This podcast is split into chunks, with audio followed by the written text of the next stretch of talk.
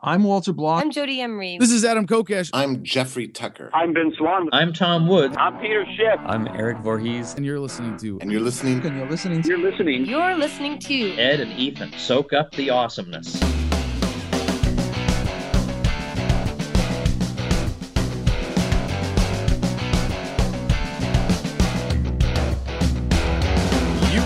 To Ed and Ethan, the voice of liberty in Canada, coming to you from Saskatoon in the province of Saskatchewan. My intrepid co-host Ed joins me, of course, today. Yeah, Welcome I'm back. back. Yes. Yeah, it's been good a while. times. Good times. well, yeah, it's it's been fun without you though. I get to mess everything up technically. Um, uh, yeah, it's okay though. Yeah, what was it? It was uh, the Bitcoin show before last. I basically just ate up like six and a half minutes of dead air. Yeah, I was, I was at work and I was I was listening and I was kind of like, oh no. Yeah, the poor producer on? there, he like freaked out. He was like, what, what's what's wrong? Like, what's going on? anyway, all right, you're listening to us. Uh, thankfully, no dead air at the moment. You're listening to us on Liberty Express Radio, at LibertyExpressRadio.com, the Liberty Radio Network, Liberty Movement Radio, uh, the Daily Paul Radio Network. For we're open this guy, sure. I can't do the once more to the breach, my friends. That's just stupid. Why do I keep doing that? Uh, it's like. Maybe know. it's be- you know what it is. It's because when you're talking about uh, libertarian philosophy and Mm. freedom, it just feels like a constant battle, doesn't it? I mean, especially if you go on Facebook. That's a mistake. Don't go on Facebook. Yeah, just leave no. Facebook behind. it, it, you know, you have these ideas, and then the mainstream has these ideas, and you mainstream thinks that you have this idea, but your idea is not. It's like way we're out there. we're all racist baby killers. Ed. That's what we are. Okay, so hey, listen. Uh, we- and rich snobs too. That you know, rich white snobs, Man, right? Libertarians. Okay. Anyway, we, so so we're gonna we, we mentioned at the start of the show we're gonna be talking to Stephan Kinsella. Uh, Stephan Kinsella has been on the show a couple times before, and it's always been a pleasure to have him. He's a patent attorney and libertarian writer in Houston, Texas. Uh, he's the founding and executive director of Libertarian Papers, uh, founder and director of the Center for the Study of Innovative Freedom. That's C4SIF. I'm sure you've seen uh, postings from that around. Uh, founding member of the Property and Freedom Society. Um, I think I've seen him described as a mm, I'm going to say reluctant intellectual property Ah, attorney. yeah. So he should be connected Yeah. with us now. Stephan, how's how's your day going? It's going well, and you could describe me also as Ah, we Damn lost you. We lost you, Stephan. You have to you have to repeat just how well you're doing and and how we could possibly describe you. All right, sorry, sorry. Okay, I think my connection's back. I had a, a I had a Skype burp. Oh I'm well, you know, sorry. Skype burps suck. But okay, let's try that again. Go All right, on. try it again. Sorry. Go ahead. Okay. No, no. What's, I'm not even going to edit any of this out, Ed. This is all being left in. It's part of the character of the show. So- Okay. So, what's uh? So yeah, what what's uh? How else could you describe this? Yeah, this reluctant patent attorney. Well, you know, uh, I'm uh, I am in Houston. That does have negative connotations, I guess, because Texas has this reputation. So I, I like to say I'm really from Louisiana. So at least it's the worst state in the nation, but at least it's kind of fun and interesting. So I'm a Lu- I'm one of the libertarian uh, libertarians from Louisiana. Put it Well, that way. okay. Explain why Texas has that reputation. Because are you referring to the uh, what was it like the Eastern Texas District, Court, uh, Eastern yeah. District Texas Court, the one that's very friendly to uh, intellectual patent attorney or intellectual patent plaintiffs? Well, yeah, that's my particular beef with Texas. But yeah, I know that we have a reputation for being, uh, you know, guns and yeehaw, Ah. and the immigrant, all this kind of stuff. But yeah, from my point of view, uh, it's it's bizarre that close to Houston, up in Marshall, Texas, uh, up the road a little bit from where I am, is the worst patent court in the nation. It's a federal district uh, court where all the patent plaintiffs go to sue to file their lawsuits. And, and so, so there are these little strip centers full of these little empty offices with little placards of companies that have just set up a $110 a month office so they can claim a presence in Texas so they can have a pretext to, to file their lawsuit here because under federal U.S. federal law, under copyright law, it's a national law, so you can sort of choose which federal district in the U.S. to sue in if you want to sue someone for copyright or patent, and especially for patent. Um, the the district in Marshall, the Eastern District of Texas, is known for giving wildly large and pro patent pro patent plaintiff uh, awards. So this is where everyone comes. It's sort of a big grab bag here. You, you say the worst in the nation. I would say the worst in the world. But Well, that's true. That's true. It's the worst in the nation, so therefore it's the worst in the world because the U.S. is the worst in the world on IP. Um, Yeah. I've seen studies that argue that you know the the United States uh, industries that lobby for patent and copyright, Hollywood, pharmaceuticals, um, some software industries, um, the music industry, um, they are actually benefited by the copyright and patent law, uh, although the country as a whole is not. But in other countries, Canada, European countries, especially you know Asian countries and Africa, et cetera, they're actually harmed by these laws, which is why the U.S. uses treaties and our heft in the world to strong arm these countries into adopting U.S. style um, IP law, which basically benefits Hollywood and the music industry and the pharmaceutical industry in America. yeah, last time we had you on, we were talking about the TPP, the Trans-Pacific Oh, yeah. Partnership. I don't know, has there been any more leaked info about that, or are we kind of still we're still pretty hush hush? I think because it, hasn't uh, went through went through the. yeah, I haven't heard much about it lately, which which both which which worries me, makes me nervous. You know, um, so there's something going on behind the scenes. Uh, I suspect we're still strong arming people. It could be watered down a little bit, like ACTA was, if it passes. Uh, but it's it's going to be another ratcheting up of um, of uh, state power. And Right. the, the perverse thing is the you know the, the U.S. Um, says once once we uh, ad- adhere to these agreements, which we force everyone to accede to, we say, well, we can't modify our copyright law. That would be a uh, uh, that'd be a violation of our international obligations. In fact, I was listening uh, this morning to the uh, oral arguments in the Aereo case, which we can talk about if you guys want to. And one of the concerns one of the justices had was whether um, a ruling in Aereo's favor would put the United States in breach of the Berne Convention, which is the big copyright treaty that which which we uh, we adhered to in the 1980s, which requires every member state to have certain minimum protections for copyright. So even if the U.S. wanted to reduce our patent terms or copyright, sorry, our copyright terms to a certain, you know, to a smaller number, closer to what was in place at the founding of the country, 14 years roughly, instead of 150 years. Hmm, okay. We'll, we'll we'll get to that in just a moment, but before we do touch on that, before we get too distant from this Houston uh, or the the Eastern mm-hmm. District Federal Court thing, mm-hmm. whatever, I did want to mm-hmm. ask you because the impression I've always gotten, you know, being up here in the frozen wastes, my distant, my perspective is distant, right? What is that? Is that federal court located in a in like a smaller population center? You said it's just kind of up the road Yeah. from like Yeah. so. What's okay? What what kind of? Can you give me a feel for how big the population is around that court? Because you have corporations that are you know serve hundreds of millions of customers going to that court. Is it really? Is it in the middle of nowhere? Is it in the middle of somewhere? What it is? Yep. Yeah, but it's about two, I think 120 miles or so from Houston. So it's the middle. It's Marshall, Texas, the middle of nowhere. It's a little town, and they haven't. You know, that's where the federal court is located for that huge district.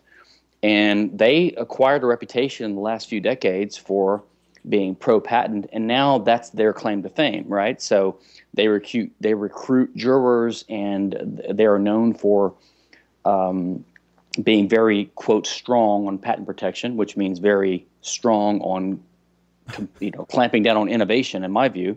Right. Um, and so that's their claim to fame now, and so they're going to want to keep that up. Just like just like in the U.S., Delaware has acquired a reputation for having really good, um, Right. uh, predictable corporate um, corporate law rules, which is why many corporations incorporate in Delaware just for the predictability. Yeah.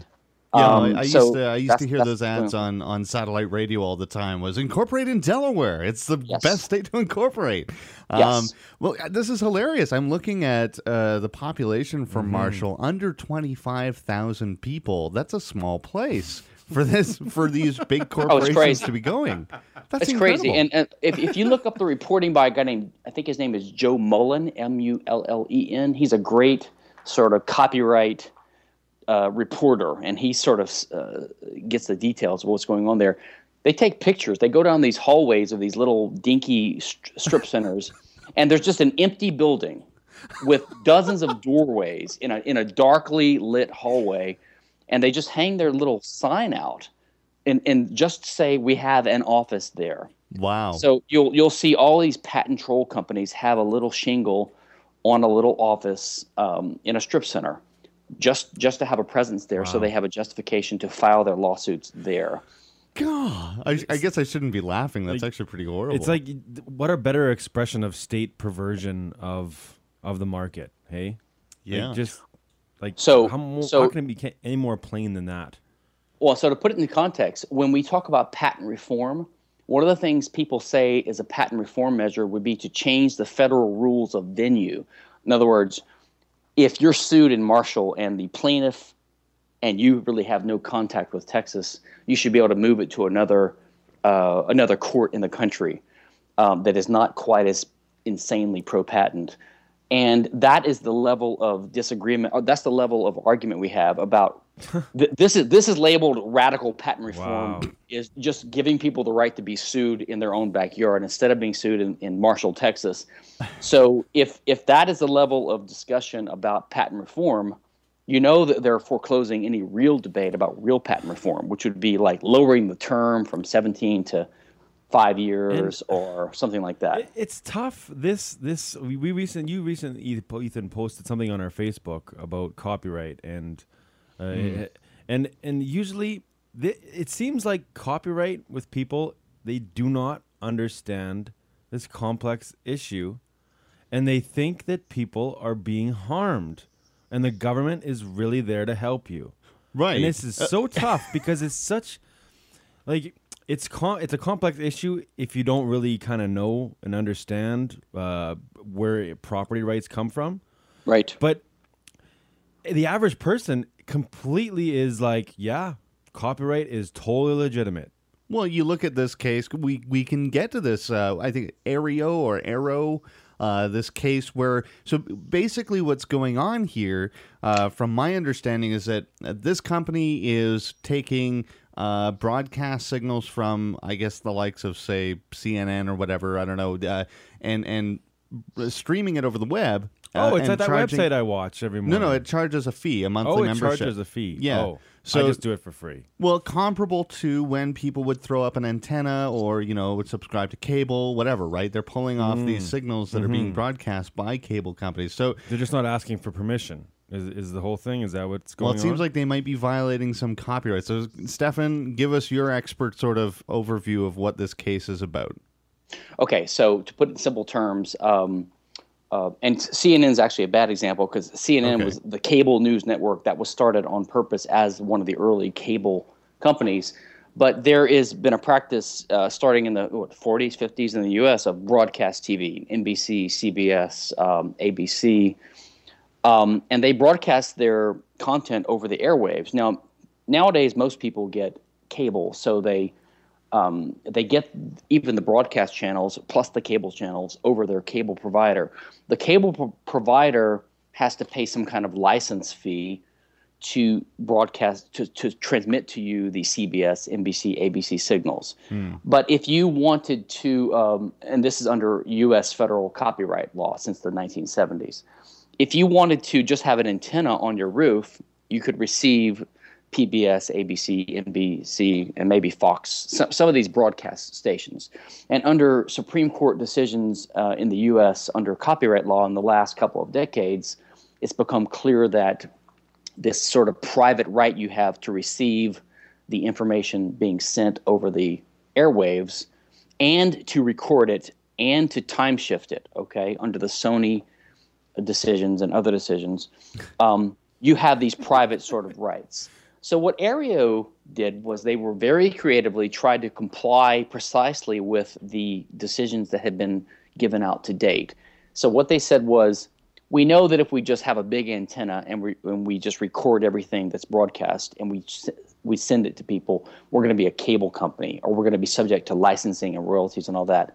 But so instead, what we're going to do is we're going to we're going to provide a service to users to let them do what they could do privately in their own homes, remotely. So they basically instead of having a big antenna, they have thousands of dime-sized antennas, and they lease one to every customer and then they lease space in their DVR farm, basically, um, up in the cloud. The right, so you can go onto your uh, Aereo account and you can say, "I live in Boston, and I would like to record the following broadcast signal that's being broadcast in Boston, which I would have the right to do at home, and record it on my own leased space in the memory of um, Aereo's server farm, and then I can play it on demand. So Aereo's argument is that all they're doing is extending the length of the wire from Ah. from from from from your DVR and your antenna in your home to a remote antenna and a remote DVR space at Aereo. So Aereo is uh, just you know renting you the equipment to let you do what you could do legally under the law already. So they, they're trying to work around the res- restrictions in copyright law. And in the Supreme Court uh, argument, you know, they use terms like Aereo is circumventing copyright law, which really means Aereo is complying with copyright law.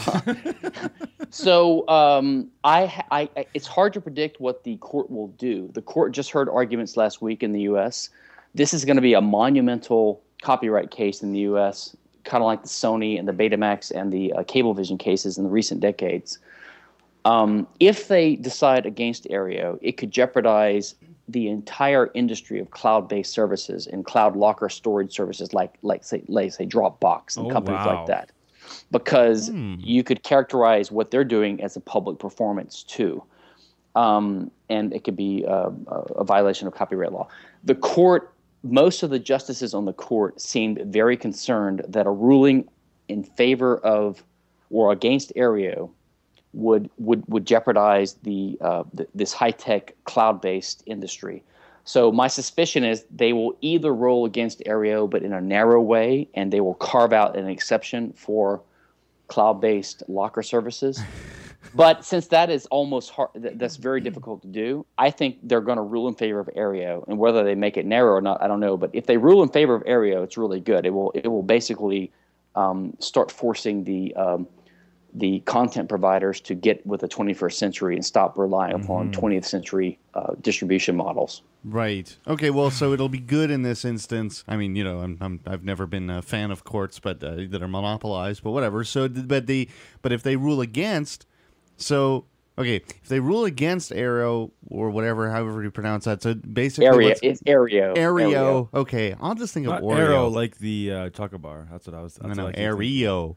Yeah. So you got to you Like- know, like think- incorporate think, the uh, cookie. Close, but not. Think Areopagitica. no. Just, just take, just anyway, so but if if they if they if they rule against, you're basically saying that any any any uh, service like Dropbox that we're familiar with now will essentially have a right of exclusion in regards to competition, right? So they can basically say, you know, they'll carve out this niche for services like that. Uh, and then anybody, any new market entrant that wants to get in on the on that sort of game. So you look at, uh, for instance, right now, you look at decentralized services that are um, that are promising to uh, provide Dropbox like services through something like the Bitcoin protocol. Um, That could be exposing people everywhere to incredible legal liabilities if this court rules against Aereo. Yes, and so uh, we're seeing little glimmers of this already about what could happen if Aereo loses. Um, just the other day, some some some Dropbox user posted a screenshot of what happened when he tried to share a file privately with some other some other friend of his or whatever. And before he posted, when he sent the link to someone, Dropbox had apparently done a scan of his file, of the hashtag of the file, and they had detected there was copyrighted material in the file, and they sent him a little warning: we can't let you share this file unless you you know show that it's not a violation of copyright. So it was a private use of his own private space on Dropbox, and he was just trying to privately share it with someone, which is what people use Dropbox for quite often, is to share large files. Mm-hmm. So obviously, I'm not blaming Dropbox. Dropbox is doing this because of a concern that they're going to be secondarily liable Yeah. for a possible copyright infringement of their users. Uh, and that is because of copyright law in the first place, and because uh, copyright law in the U.S. at least has these safe harbors. If you do certain things, if you act in a certain way, if you respond to DMCA takedown notices, for example, like on YouTube, then you're you're immune from liability. So that is why these companies um, overreact and they become um, overly sensorial just to get the safe harbor. So, because of fear of liability of copyright law, companies will become very conservative. And so, my prediction is that if this continues, what's going to happen is two things. Uh, customers, let's say in the West, in the US, they will just start using companies in Europe or in Africa or in Asia. They'll just start using fly by night companies or companies outside of the West or the outside of the US. So, it's going to kill Dropbox, but Dropbox. Uh, New Zealand might crop up or whatever, right? Or Dropbox uh, uh, uh, Senegal. I don't know. Um, and then encryption is going to be on the rise too. So Ah. if you start encrypting your files privately, then the hashtag system these companies want to use can't work, and they can throw their hands up and say, "Well, we tried, but we can't see what these these customers have." Yeah, what's that guy? The the mega guy? What's Yeah, his name? Kim, Kim, Kim Kim.com. yeah. He's I think uh, his new the, the government came in. You know, I watched a Vice documentary about that. They like stormed his house like full on choppers and Yeah, like they SWAT totally raid type thing. And then like it was funny like they took the, uh, took everything and then like the next day he put something up it was like 10 times better and all encrypted. It was like just hilarious. Yeah, well, the I, yeah, was so funny. I have some reservations about Kim Dotcom and, and his approach to all of this stuff. I, you know, statist's gonna state. But anyway, when you uh, when when you look at this, I'm concerned a lot more about these legal liabilities that people could be exposed to. Because Stephan, you, you mentioned that people could, you know, start using, you know, fly by night companies in whatever country jurisdiction. I look at, you know, the foreign exchange market and foreign exchange brokers. Um, the the situation there is that uh, American regulation has basically extended its tentacles across the world to uh, to to make it so that if any foreign exchange broker wishes to be licensed with their local uh, authorities, right, they also have to exclude American customers. So the only way that uh, you can you can uh, accept American customers if you're a company in say Finland is to not be registered with Finland's Financial Services Authority, right? So Yes. so in other words, I'm, I'm I'm looking at this as more as more serious than just using fly by night companies. I'm looking at this as maybe potentially uh, constricting that competition globally, like just taking all of that opportunity for using cloud based storage systems and, and the like, Yeah. and just completely making it inaccessible to most Americans in particular. Well, I agree completely. Um, look, the, the, the, the dilemma that we Westerners that are libertarians have is that we we recognize, like a lot of libertarians do, that there was something especially libertarian-ish about the early American experiment. So there's this connection between the United States of America and libertarianism. And so we're reluctant to acknowledge or to admit that, in a way, America's become the worst imperialist power on the earth. It shouldn't really sus- surprise us that the the country with the most liberal sort of early heritage and the biggest economy, because we're large, so we be- we became rich because of our libertarian or liberal internal laws. It's no surprise that the country that has that status will have a government that's going to be the richest in the world as well, because it parasite parasitically, you know, survives off of the wealth of the country Yep. on the internal. It's going to become externally the most militant and imperialistic country. So um, um, it's hard for us to accept that to condemn the country.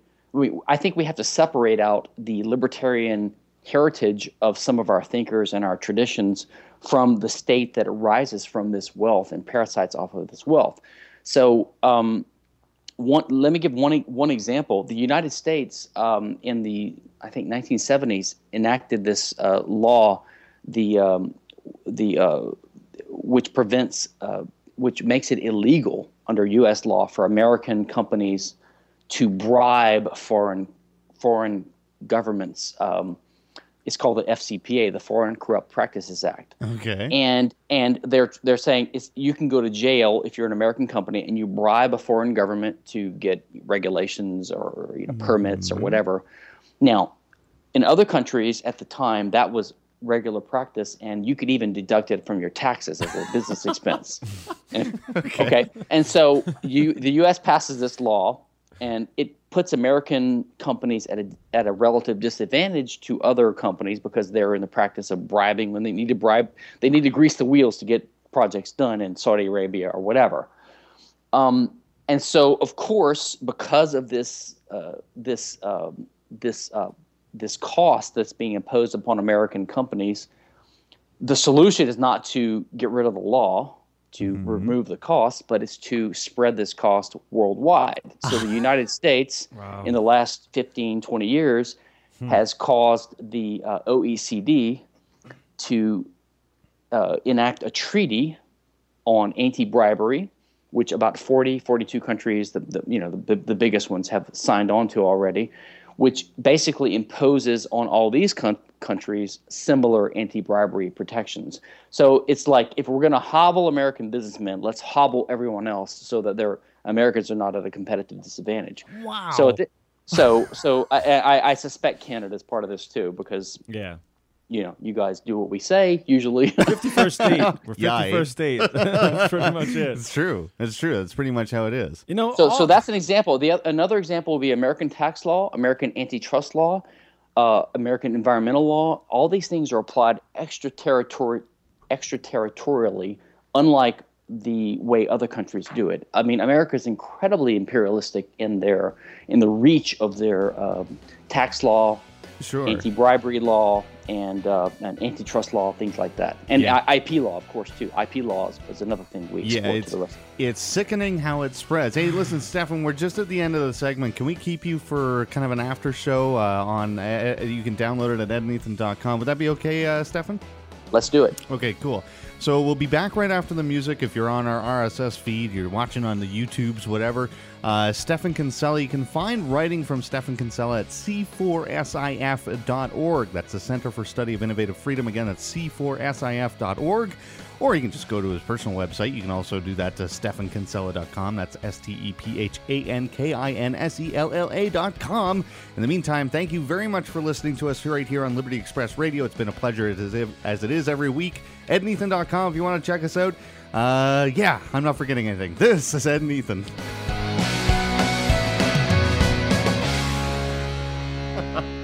okay. Um, all right, so.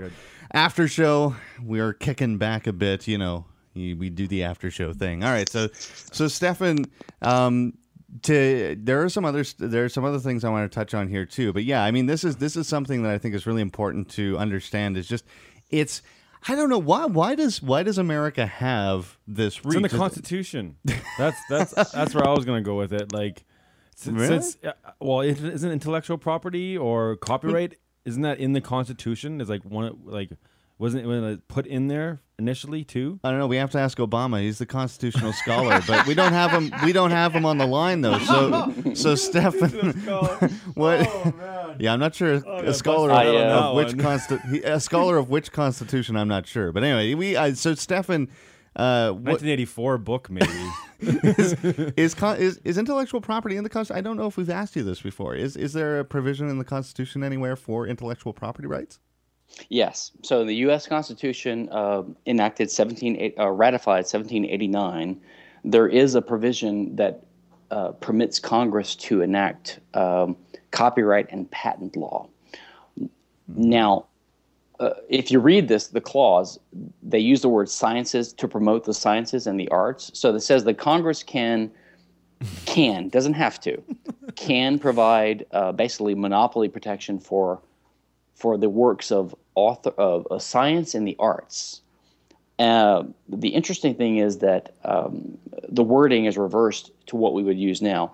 When they said science, they meant the arts. uh, Well, the, when they said science, they meant copyright because science was the, the, the knowledge of the of, the- of the mind, right? Conscience, right? The word conscience or science.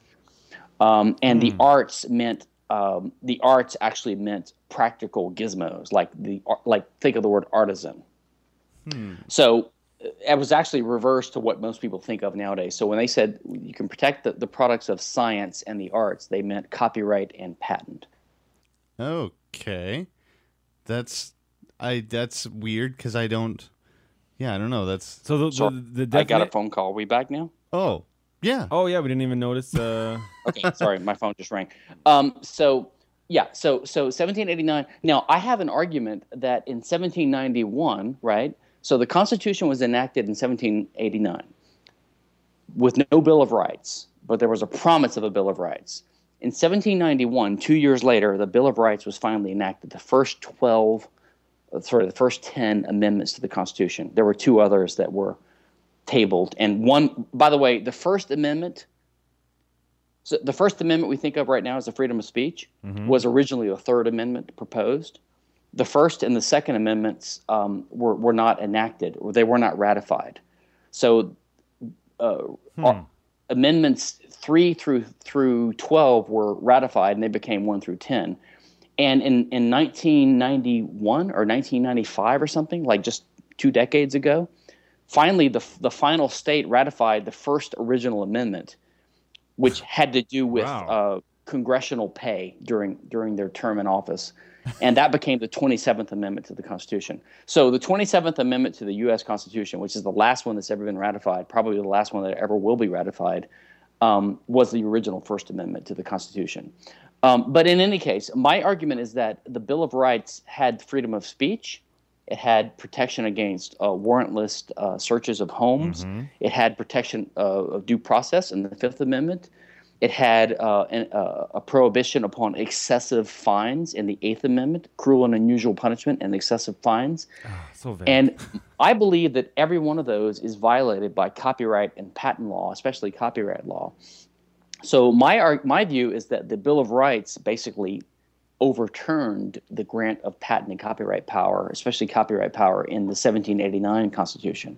So I believe that the entire federal patent and copyright law edifice we have is unconstitutional because of the Bill of Rights. But Okay. of course, the courts don't see it that way. Well, why why would you say specific? Like what what in the Bill of Rights overturned copy? So the- Explain the so- so- process. Okay, so the Bill of Rights guarantees freedom of speech, freedom of press, Ah. due process of law, uh, and it bans uh, excessive fines. Now, the copyright law has like seventy-five thousand dollars or something like that per per copyright breach, which is why you can have some housewife like Jammie Thomas um, sued for millions of dollars for uploading a dozen songs to the internet, and that's clearly disproportionate punishment and uh, uh, uh, it, it, the, the penalty has nothing to do with the crime or the damages caused. so I right. think it violates the Eighth Amendment. Uh, the courts explicitly recognize that there's a they call it a tension, a tension between copyright law and freedom of speech or freedom of the press, because copyright law says you can't publish certain things, you can't say certain things in certain ways. So normally that would be um, just unconstitutional because of the First Amendment. But what the court says is that we have to balance these things. Well, we have one we have one part of the Constitution that says that we can have a copyright law, but we have another part that says that we can um, we have freedom of speech and freedom of the press. Um, so we have to balance them out, and we have to find uh, the balance. And so they do this balancing act, and they let they allow some copyright law, but not others, et cetera. but the problem with that reasoning is that the the the First Amendment was enacted in 1791, and the Copyright Clause was 1789. So if there's a conflict, the later provision Yeah. should govern. You mm-hmm. shouldn't balance them out. Just like the U.S. banned alcohol, right, in the early 20th 20th century, and then we later repealed it. Now the reason alcohol prohibition is repealed is because the repealing amendment came after. So in mm-hmm. legislation and in constitutional mm-hmm. enactment, the later statute, the later provision always is the is the one that governs. I mean, that's why you can override a, a, a, a statute by a later provision. So that's the main argument I think that um, even in the U.S. the uh, the copyright law is clearly unconstitutional because it violates the Bill of Rights. Okay, that's actually really interesting. I hadn't, you know, because I, Yeah. unlike Obama, I am not a constitutional scholar, so I, you know, I don't, I don't have this perspective. That's actually pretty cool because I, I don't know when it comes to the Constitution. You know, Ed did mention something about, oh, it's also vague, and that's true. I mean, when I look at all of this stuff, it's an interesting sort of. I almost want to say like it's it's mental masturbation in a sense, like you're Right, right, right, right. but it, and and it is so vague you know i i, I hear uh, sometimes on on liberty express i hear um, oh darn it what's Chris her Ann name Hall? KrisAnne Hall she's Yeah. she's a constitutional expert and she talks a lot about the constitution but you know whenever i hear words like unreasonable search and seizure Yep, yep, yep, well yep. you know that's not that, that's not to me that's not really a natural law that is that is a kind of a uh, you know uh, advancing in the game of guesswork. Right? it's, it's just kind of we have a law and it might apply and it might not. We'll we'll figure it out. And and and, and in the end, we're going to do it in a really uncompetitive fashion because we're going to monopolize the system that figures it out for you. So uh, you know it, it's all very interesting. I guess to me it just boils down quite simply, and I, I would suspect, of course, it's the same for you, Stephan. It, it boils down pretty simply, right, to natural rights. Um, I know that you understand, even with your your your legal mind and, and your understanding of all of these laws and how they interact with one another. I, I know that you understand certainly that this is all it's it's pretty much make believe, right? So, the way I look at it is this: um, these traditional protections you're talking about um, do evolve over time. Le- Legal legal understanding of rights and the relationship of powers do evolve over time. And I agree that there is a vagueness, there's an ambiguity, there's a lack of precision and rigor in these statements like um, reasonableness. But to me, that's not the, the main issue. At, at least it's the idea there that there's a limit to what the sovereign can do. Um, the, the main problem with today's legal system is not the ambiguity, which is inherent in verbal reasoning and verbal statements of, of, of, of, of these ideas. The main problem is that law is conceived of as being the emission or the the statement of some body that can just announce what the law is, which is the legislature or the sovereign. Right. It w- is what we call in law legal positivism. Um, in older times, the idea of law was we are trying to discern a body of normative law that governs human interpersonal relationships. It's not an exact science like physics is or chemistry, but at least we're trying to find the basic rules that should govern human behavior. It may be imprecise, we may make a mistake, but at least that's what we're trying to do justice. We're trying to find Yeah. the right way people should live among each other. But the modern conception of law is whatever the government body that is tasked with announcing law announces as law. So if they say, here's the law in a written document like the Constitution or in a statute, then the job of the courts becomes not to do justice between parties before them. So, in the olden conception of things and the libertarian idea of um, uh, some kind of reasonable dis- settlement of disputes, right? You go before a neutral arbitrator or a judge or a court, and you say, A has this case, B has this case, and the, the, the court or the tribunal tries to do justice between them, and they try to find the right result. They're trying to do justice. Hmm. The job of modern courts is simply to interpret words written down on paper. In other words, if the copyright statute says, well, if you have a quote public performance unquote, then royalties are owed and you can't do such and such.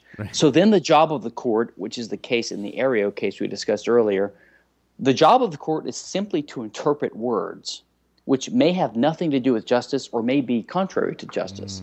So their only job is to say, what does the word public performance mean? Has nothing to do with justice. So to my mind, this is the problem with the modern conception of law. And if you ask the regular person on the street, I, I'm afraid that their conception of justice has been corrupted and distorted because of the uh, the government domination of this field. If you say what is a law, they're in their mind they're thinking of a piece of paper with something written on it, like a statute that the government enacted. Right. That's what they th- that's what they think law is mm-hmm, nowadays. Mm-hmm. But people didn't used to think of law as that. So I'm afraid we've become servile and docile and mm. subservient to the government um, just telling us what the rules should be. Um, yeah, I wonder how, so how that, that, that's happened. one of Hmm. my concerns. Well, yeah, but that's see, that's why I look at this as a problem of monopolized, centralized structures Well, of law. I just want to. I thought like I'm just trying to. I can't remember the name, but isn't there like two parts of like the, like I can't. I'm not gonna screw this up. How to describe this? Because yeah. So like law that is uh, specific, like the person is being attacked, and then law where it's specific, the government is being attacked. So like I can't remember the term. It's like it's some Latin term they use. D- Do you do you under you kind of were? Can you help me out. Steph? Can you help me out? I'm search I'm searching my law school Latin memory for this, and uh, I'm, I'm not sh- I'm um, I'm not following this. Uh, no. Okay, Although yeah. I'm happy to attack the government and not the, not the person. well, well, in the law there's in rem versus in personam, but that just distinguishes between contractual rights and property rights. So I don't know. Um, It, it's something like um, you're harming the government, uh, and then, which is it, I think it's totally it's total it's total nonsense. well, may, maybe you're thinking of an offense against the state, something like that. something like that. Yeah. Well, I mean that that is sort of the distinction, right? We have in today's law of, of public crime Mm-hmm. versus a tort. So Ah, Most yeah, liber- yeah, yeah, that's what. Yeah, that's where that's where it's going from. Like you have the, the essentially private justice, where you have uh, individuals are using um, what's it called uh, the arbitration, and, and they're not using the court system. They actually use the court system to threaten uh, the people 'cause- to take them to court because it costs so much money. But you have you have the two sets of, of different. Ah, I want to. I can't remember this. I remember Michael Dean was talking about this, and they were talking. He was talking about uh, copyright in this specific uh, example, and he was saying that copyright is essentially the government law, and it doesn't really. There's no person that is being harmed. It's it's the perception of a person because that whole corporation thing too. right, so in private in private law, and private law could be both contractual and property rights, or it could be a tort based thing. But it's always one party, one private party versus another. So that's private law. Um, so to, in today's law, we, we view a criminal or a criminal, or someone who violates a criminal statute, as basically committing a breach of the peace or they're committing a crime against the state. Which which is one reason I've always been confused by all these TV shows and novels that that that that that show that in a criminal proceeding the government prosecutor goes to the victim and says, "Do you want to press charges or not?" Because it's not like the victim is the is the defendant or the plaintiff in the case. Or, sorry, the plaintiff.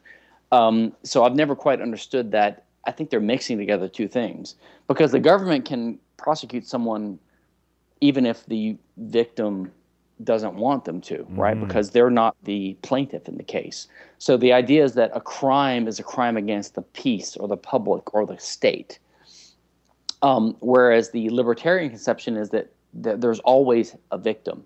And in fact, if you if you require any trial or any proceeding to always be by a victim who's the plaintiff against a particular named uh, def- uh, offender, the, the malfeasor, then it would limit the scope of a lot of the law we have now. You wouldn't be able to have a drug crime or an anti-pornography law or a tax law because there's there's no identifiable plaintiff who has actually been aggressed against um, by the defendant, which is why the government likes to have this general notion of crime, which is a violation of whatever rules the state decrees. So they they've disconnected a victim. So they've taken out the requirement that there that there be a victim who's been harmed. Um, so in a private law system, of course, there would have to be a victim who's identifiable, and they would be the plaintiff, and it would basically be a tort case. That makes sense. You know, it's so tough because all these, uh, it's such a um, a mishmash, and it's all just thrown together, and they just they never repeal any laws. They just add new ones. to it. Rarely. So, like, how do you ever do you ever see this being solved other than like? Like everybody, like everything gets bombed. The government just, It just, just destroy everything. like I don't know, man. This is this is so tough. What do you what do you think? I, I, I well, okay, so I, I think that that, of course, is um, that is, of course, not at the present time um, uh, conceivable that we're going to defeat the government by armed revolution.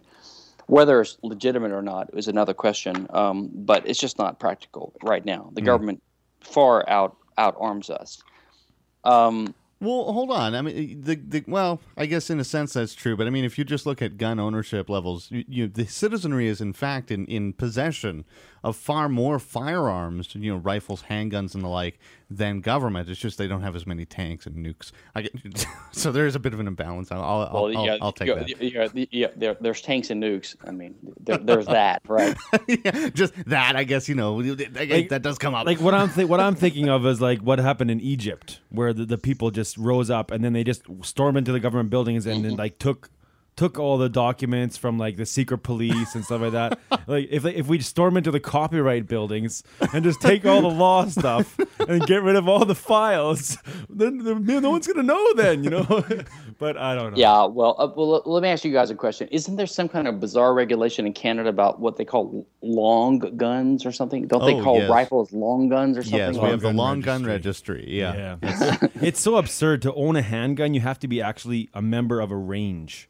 And you, and and you have to before you go to the range, you have to submit a route from your house to the range to the government, to, and you have to let them know when you're going to use that. Yeah, don't and if you don't, that's illegal, and you're a criminal. it's incredible.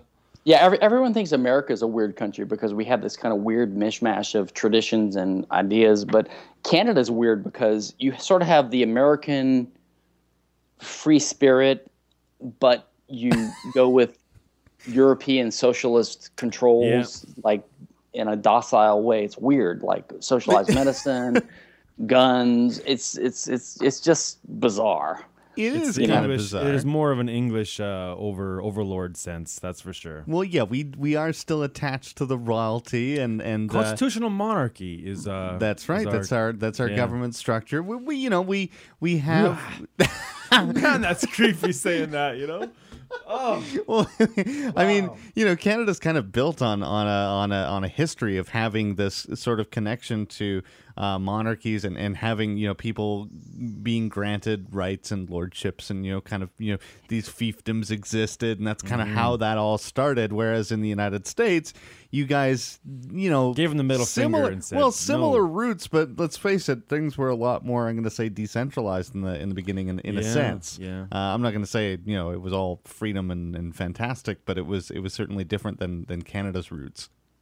Yeah, but apparently, uh, I listened to a podcast recently with. Um, oh, it was on Russ Roberts' podcast. There was a guy talking about the banking system in Canada and how the banking system. Um, I think it was on Econ Talk in, in the last two months. It was really good, and it was about how just serendipitously or for, for whatever reasons, Canada's banking system has escaped um, all the bizarre American um structural you know features and um, you know the, can- the Canadian banking system has turned out to be a lot better than what the U.S. ended up doing. Well, maybe maybe before uh, Yeah. 30s there, where we had like uh, the one of the freest banking systems in the world, actually. Yeah, we were actually a global banking hub in the early 1900s, right? But but I mean, in, in the mid 30s, we got the Central Bank of Canada that that came into existence. It's kind of funny because it's contrasted really well against the Ameri- you know the, the American experience of the Great Depression, the Canadian experience of the Great Depression has this really interesting contrast. Where in the American experience, you you guys had thousands of local bank failures, Mm-hmm. and in Canada, where we didn't have that lender of last resort. Right, like, like right. you could count them on one hand, right? Right? Yeah. Well, yeah, that's that's what the guy pointed out. So um, that was that was quite interesting. So yeah, but I mean, um, but I mean, today, look, it, it- where we are it's just- now, it's funny. We used to have what was it in about 2009, 2010? We used to have this narrative where you know Canada's got this really strong banking system now, so we're Right. you know we're really well And positioned. we never got a bailout either. Yeah. Well, well, not a public one. We found that there was a lot of secret bailouts going on. But anyway, we but but but now, I mean, we don't even have that narrative anymore because it, it would be laughable. Our consumer debt levels are ridiculously high. We have an overheated housing market. You look at a It's a worse than the castle. States at the You- peak. You can buy a castle on the eastern side of Canada for as much as it costs for a dilapidated one bedroom bungalow on on the western coast of Canada. So it's just ridiculous how we're going on. It's not a good place now. yeah, yeah, yeah, yeah, yeah, yeah, yeah. I think since the '60s, maybe up until the '60s or roughly something like that, um, it was superior. But nowadays, it's all being dominated by the uh, the U.S. type system and Yeah. imperialism. Yeah. Um, Yep. Only six big banks, I think. Hey. Yeah, we've got six big banks, and uh, and yeah, they're all connected by this horrible octopus-like sort of central banking system. Eh, you know, the system that's shared around the world, right? Um, So yeah, I guess I don't know. In, in I don't even know where we were going. So Yeah, how did we get here? Yeah, So where did we- I, yeah, I don't know. I, I lost track, but uh, I think. Uh, did you guys want to talk about the net neutrality I, of I did Yeah. want to, Or- yeah, I did Yeah, want to bring that. that. up with you, Stephan. So, so, so we do have okay. We've talked about on the show here before net neutrality. I actually am very much opposed to any regulation that imposes, you know, this this sort of fair internet use doctrine, right? Um, Stephan, right now there's something. Can you kind of give me like a, a bit of a primer as to what's going on right now in the United States? Because I know there's been some deregulation of some, or re-regulation, I guess we want to call it. Um, So, so Yeah, so yeah. what was so, that? so, so in the U.S., l- let's just talk about the main players. The main players will be the FCC, the Federal Communications Commission, which governs radio transmissions and communications, but also the FTC, the Federal Trade Commission, which governs antitrust and competition law. Okay, so here's my understanding. Um, there was a, a case in 2010 which said that the FCC regulations trying to impose some version of net neutrality uh, were not legal because of the way the FCC is mandated. Um, now, I think the FCC can come back and they can just tailor those rules, which they're trying to do, to comply with the way their their mandate is, and they can impose some form of net neutrality, which means basically some kind of rule by the U.S. federal government against uh, ISPs that says you can't engage in certain forms of what they call discrimination, right? Now, apparently, what's going on right now is they are proposing rules that say that you can't do outright discrimination. You can't, if you're an ISP, you can't block certain traffic that you don't like, like, I guess, child pornography or terrorism or a competitor's signal. But you can grant faster access to someone who pays you a fee.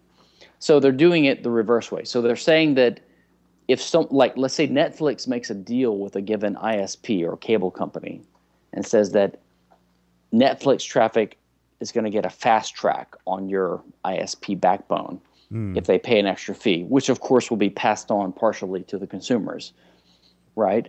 Right. So it's it's it's really discrimination uh, in reverse language.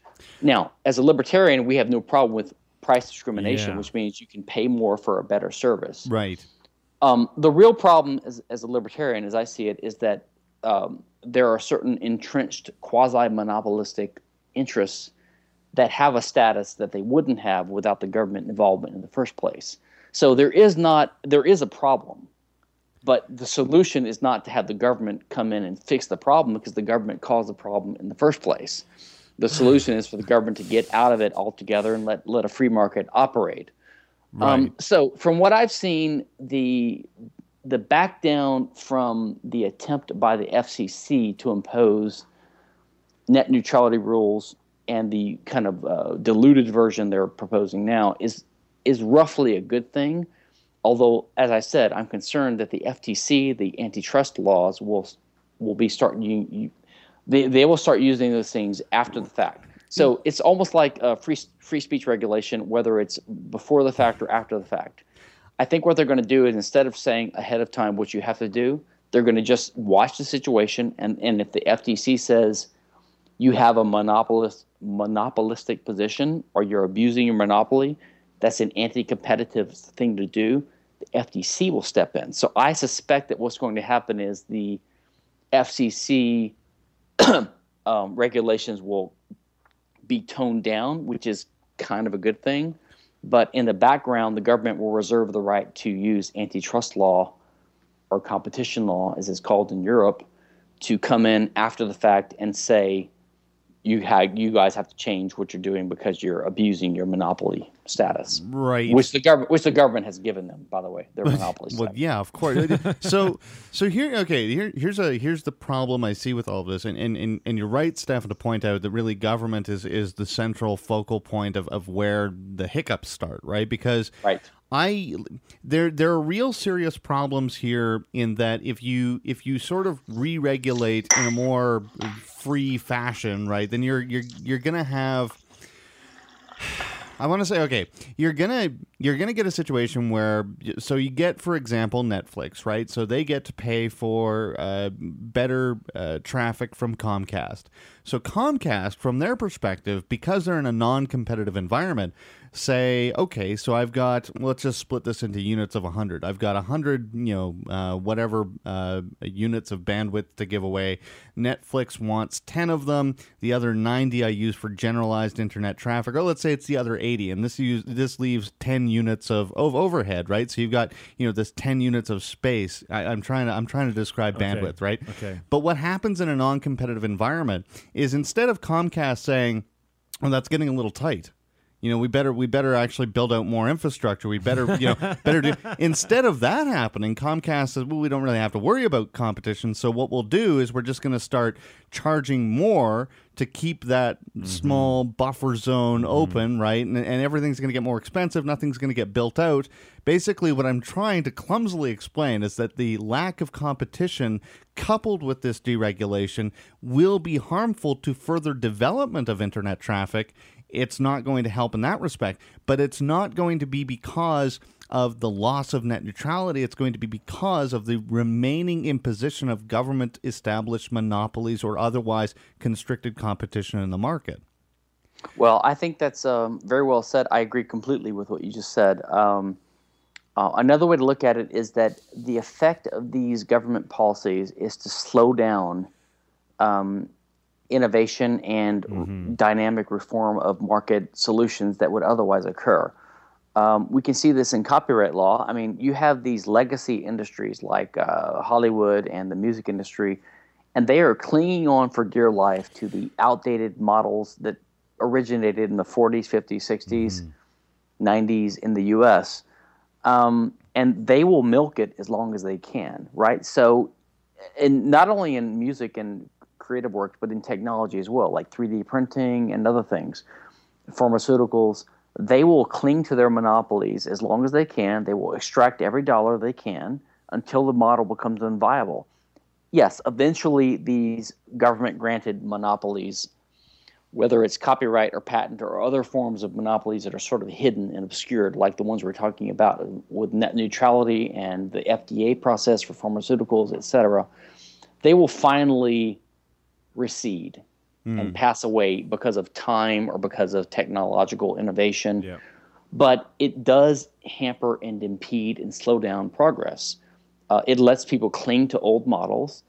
Um, we, we think we're modern in 2014. We feel like we're modern, but there is no telling what kinds of um, innovations that we're going to have in 10, 15, 20, 30, 40 years Steph, some of which we may have had already I- I if, if the government hadn't slowed things down. I will agree with you that it does impede, but I think it also does. It also enforces people to innovate because then they then they use the decentralization of the internet to get around Yeah. copyright and open source. Open source wouldn't exist if we wouldn't have had government copyright. well, yeah, a I, I, sense. I agree. You, you could argue that Bitcoin, for example, would not would not have emerged Yeah. if the government hadn't cracked down on gold.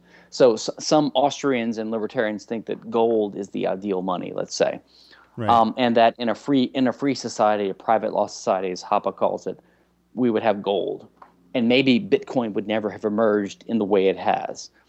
But Bitcoin has emerged because of a response to the way the government has controlled things. So there are some things that have emerged because of government control, which which only is an indication that the government distorts law and life and society and culture. It distorts things. It corrupts things, Right. which is similar to the business cycle uh, of Mises. Uh, you know, the idea that the, the entire business cycle of the economy is corrupted and distorted by government interventions and has effects. I, I can agree with that. I'm not sure if I agree entirely that something like Bitcoin wouldn't have come out of the ether because, uh, yes, Bitcoin is primarily right now, it's kind of a, a, a way to route around the market dysfunction that is government distortion, right? But at the same time, you know, there are real fundamental values that are expressed by Vic- Bitcoin. You know, d- d- It solves that old problem that computer programmers had, right? Sure. Yeah. Exactly. So Bitcoin in, in the field of computer science solves the Byzantine generals problem. It it, it provides a new sort of technology for uh, triple entry accounting, Yep, yep. accounting and open ledger system. So there are other value expressions there, right? And I, you know. I, I, I think yeah okay it's I think it's apropos to say that yeah this stuff wouldn't have emerged in the same fashion that kind of goes Right. without saying but would it have emerged yeah probably because this is simply a case of, of utility is it useful to the human condition or is it not and and if it is Right. yeah I think there's a, a motivation to develop it right Yeah, no, no, I no, I totally agree with that. I, um, I'm probably overstating my case. I, um, I just think that the anti-state or way of getting getting around state uh, interventions is one one reason people yeah are going to Bitcoin right now, and that that would not exist absent the state. But the other the other advantages very well could be. Look, maybe Bitcoin would have emerged 30 years ago without the government. You know, I don't know. Yeah, sure. Um, but but I mean the, the, the state is essentially a, a violent obstruction, right? So if you're if you if you if you get rid of that violent obstruction, it seems to me that it's yeah you get rid of a, a market motivation for overcoming that violent obstruction, but in, in, in the absence of that violent obstruction, Oh, it seems like there's just so much better motivation to develop in the marketplace and also can much more freedom, right? We can dream, man. So, so, so we can dream. That's why we talk about this stuff. But it just seems like in an open market, vi- absence that violence, absence the you know the outright murder of a quarter billion people over the last century, that kind of thing. Absent that, there seems to be a lot more opportunity for innovation than than uh, than exists today because as a consequence of obstruction. That's what I'm trying to kind of lay out. Yeah, yeah. Well, I unfortunately I agree with you, so I don't think we have a disagreement here. I, I'm, I'm totally, I'm totally in tune with you guys on this. That's Um, okay. I, I like it when people say they agree with me. I, I'm, I'm quite. I'm, I'm okay every with that. time, every time. Grin every so time. did we flesh out did we flesh out really uh like because essentially net neutrality the cursory overview from the general population is net neutrality that that is a good law Yeah. that is in place Yeah, and it- it, protects the individual on the internet from the big scary corporations and of course you know that is a like i remember when this debate was happening of the net neutrality bill this was the very first law to regulate the internet and this this law was being touted as Yeah. the law to end all laws to be further for regulating the internet. And it's just like, wait, they're, they're, they're putting their hand in the pot and they're saying that this is the only one we're going to do. Like, I'm going to believe that one, hey, Yeah. you know, type of thing.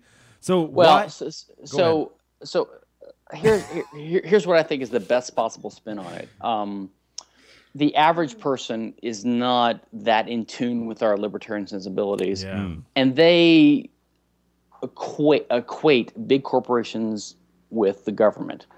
Now, they're not completely wrong to do so. They, they do sense they do sense some connection, and we decry that as libertarians as corporatism mm-hmm. or crony capitalism or whatever.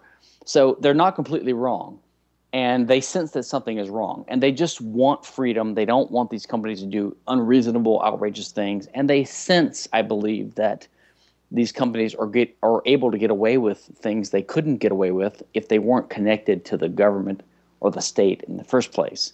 So I think the general sensibility is basically right.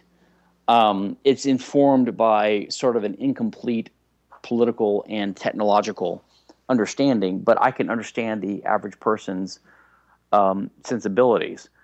Um, here's what I would say I would say the internet is a profound development in human history. You know, would it start 15, 17 years ago? 1995, 1994, Yeah, roughly. well, I mean, Yeah, around yeah, there. kind of consumer Right. level, right? Yeah. Yeah, I mean, in terms of its blossoming and being aware, uh, everyone being aware of it, and uh, any government regulation that threatens to control it is something we should be very concerned about. And I would, I would, I would include in that any net neutrality regulations by the government, pro or con. I mean, if the government is getting involved at all in it, I think we should be concerned. So we should just push for a very free internet as free of government control and restriction as possible. And luckily, I think that it's gotten the genie out of the bottle. I think that with encryption, with uh, second and third internets, with Bitcoin, Namecoin type, type technology, um, hopefully the internet has gotten to a point where it cannot be snuffed out.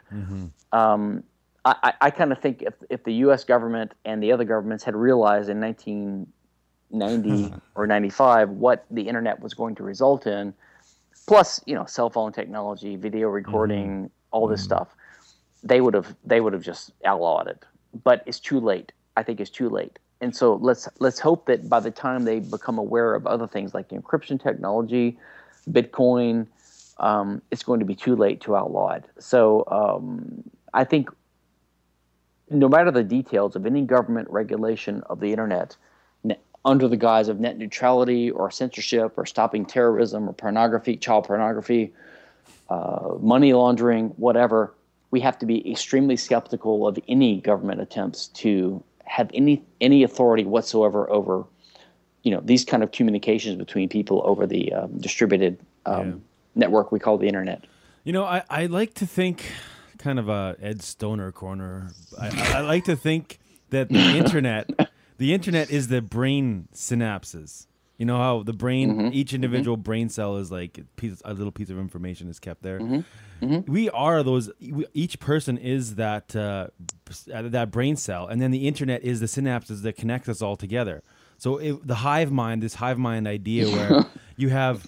You know, that's why I said. That's why I pre- prefaced this You're, you're, you're, you're losing all of your you're losing all of your Rush fans and your Iron Man fans right now. yeah, well, I don't know. There's, It'll set us free, man. I really do think that this is going to set us Get, free. Geddy Lee and Neil Peart are like rolling over in their premature graves right now.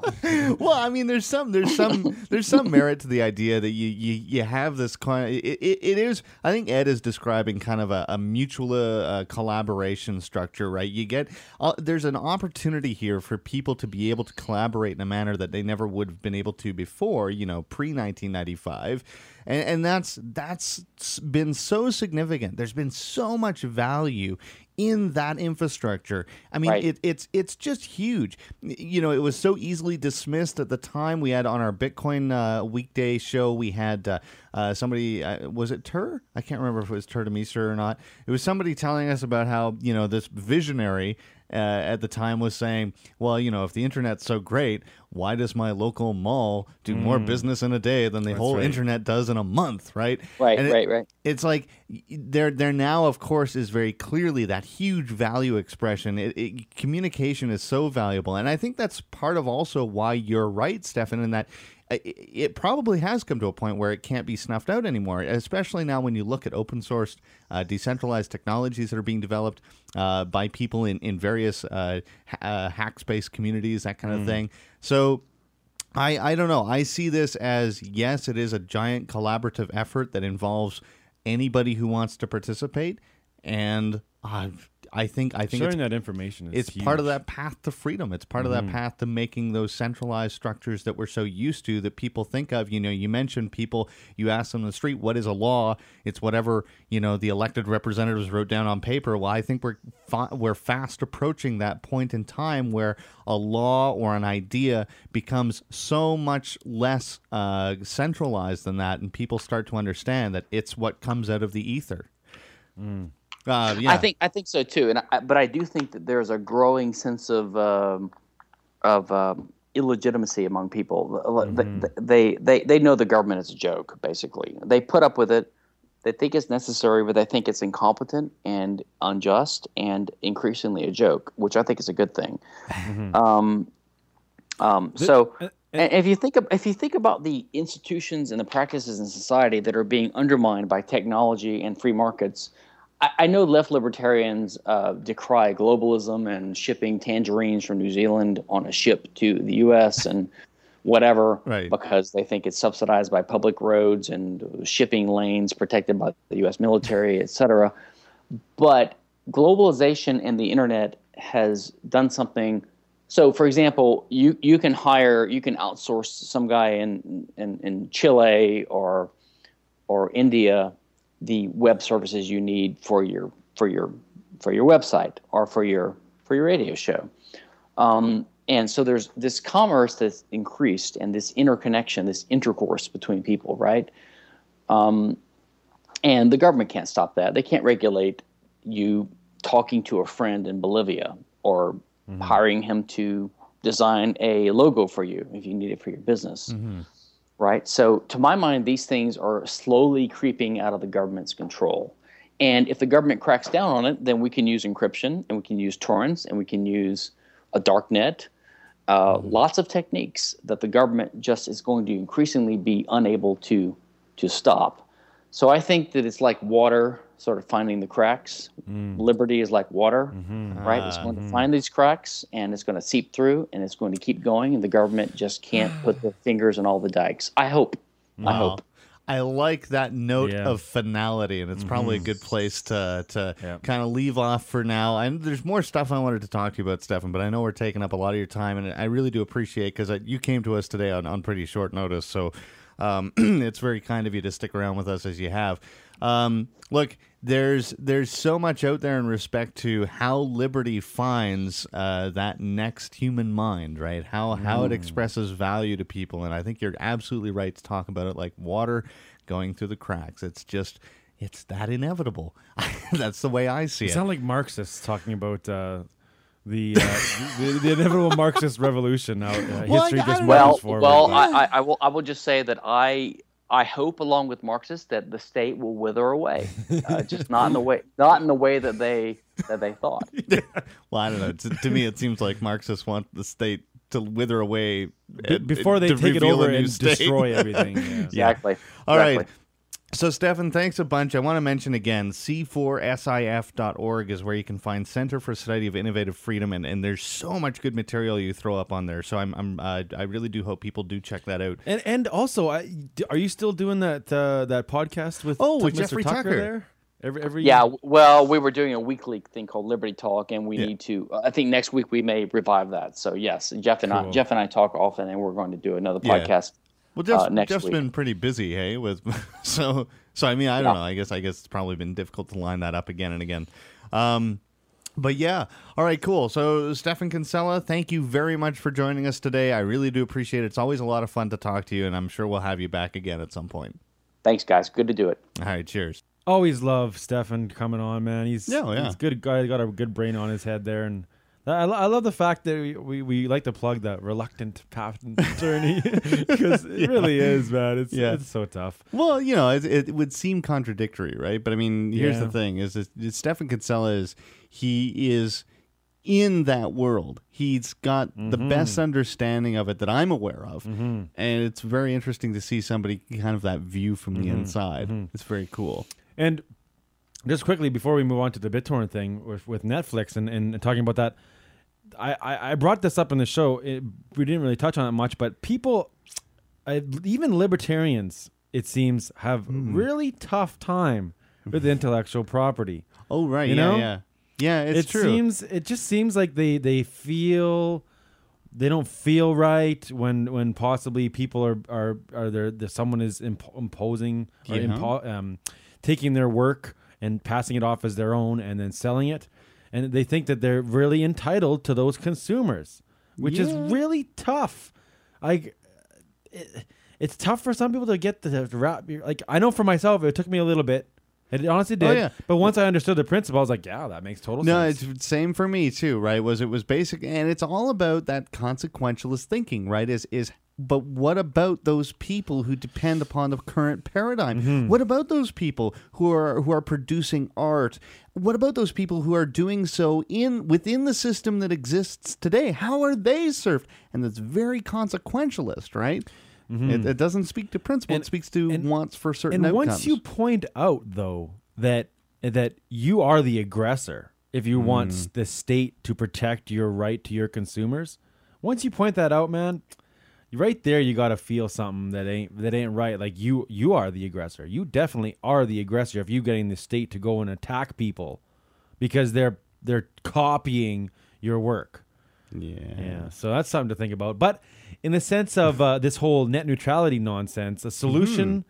to Netflix, uh, Well, BitTorrent, yay, Well, BitTorrent. yeah, there's a there's there's this idea out there that uh, Netflix should defeat uh, internet service providers by by utilizing peer to peer technology, right? Because because this is one of the things when we talk about net neutrality and we talk about preferential treatment for certain service providers, like mm-hmm. say Netflix. Mm-hmm. Um, then you get into this position where, well, you know, the ISPs are kind of the gatekeepers. Well, what's the answer to the gatekeeper? Decentralization, mm-hmm. de- yeah, you know, distribution of networks, and that's what peer to peer is. So So how would this work? Like, like now the technology exists, and you can right now Mm-hmm. download a file like a TV show on uTorrent and stream it while it's downloading. yeah, Like that is like it's so incredible.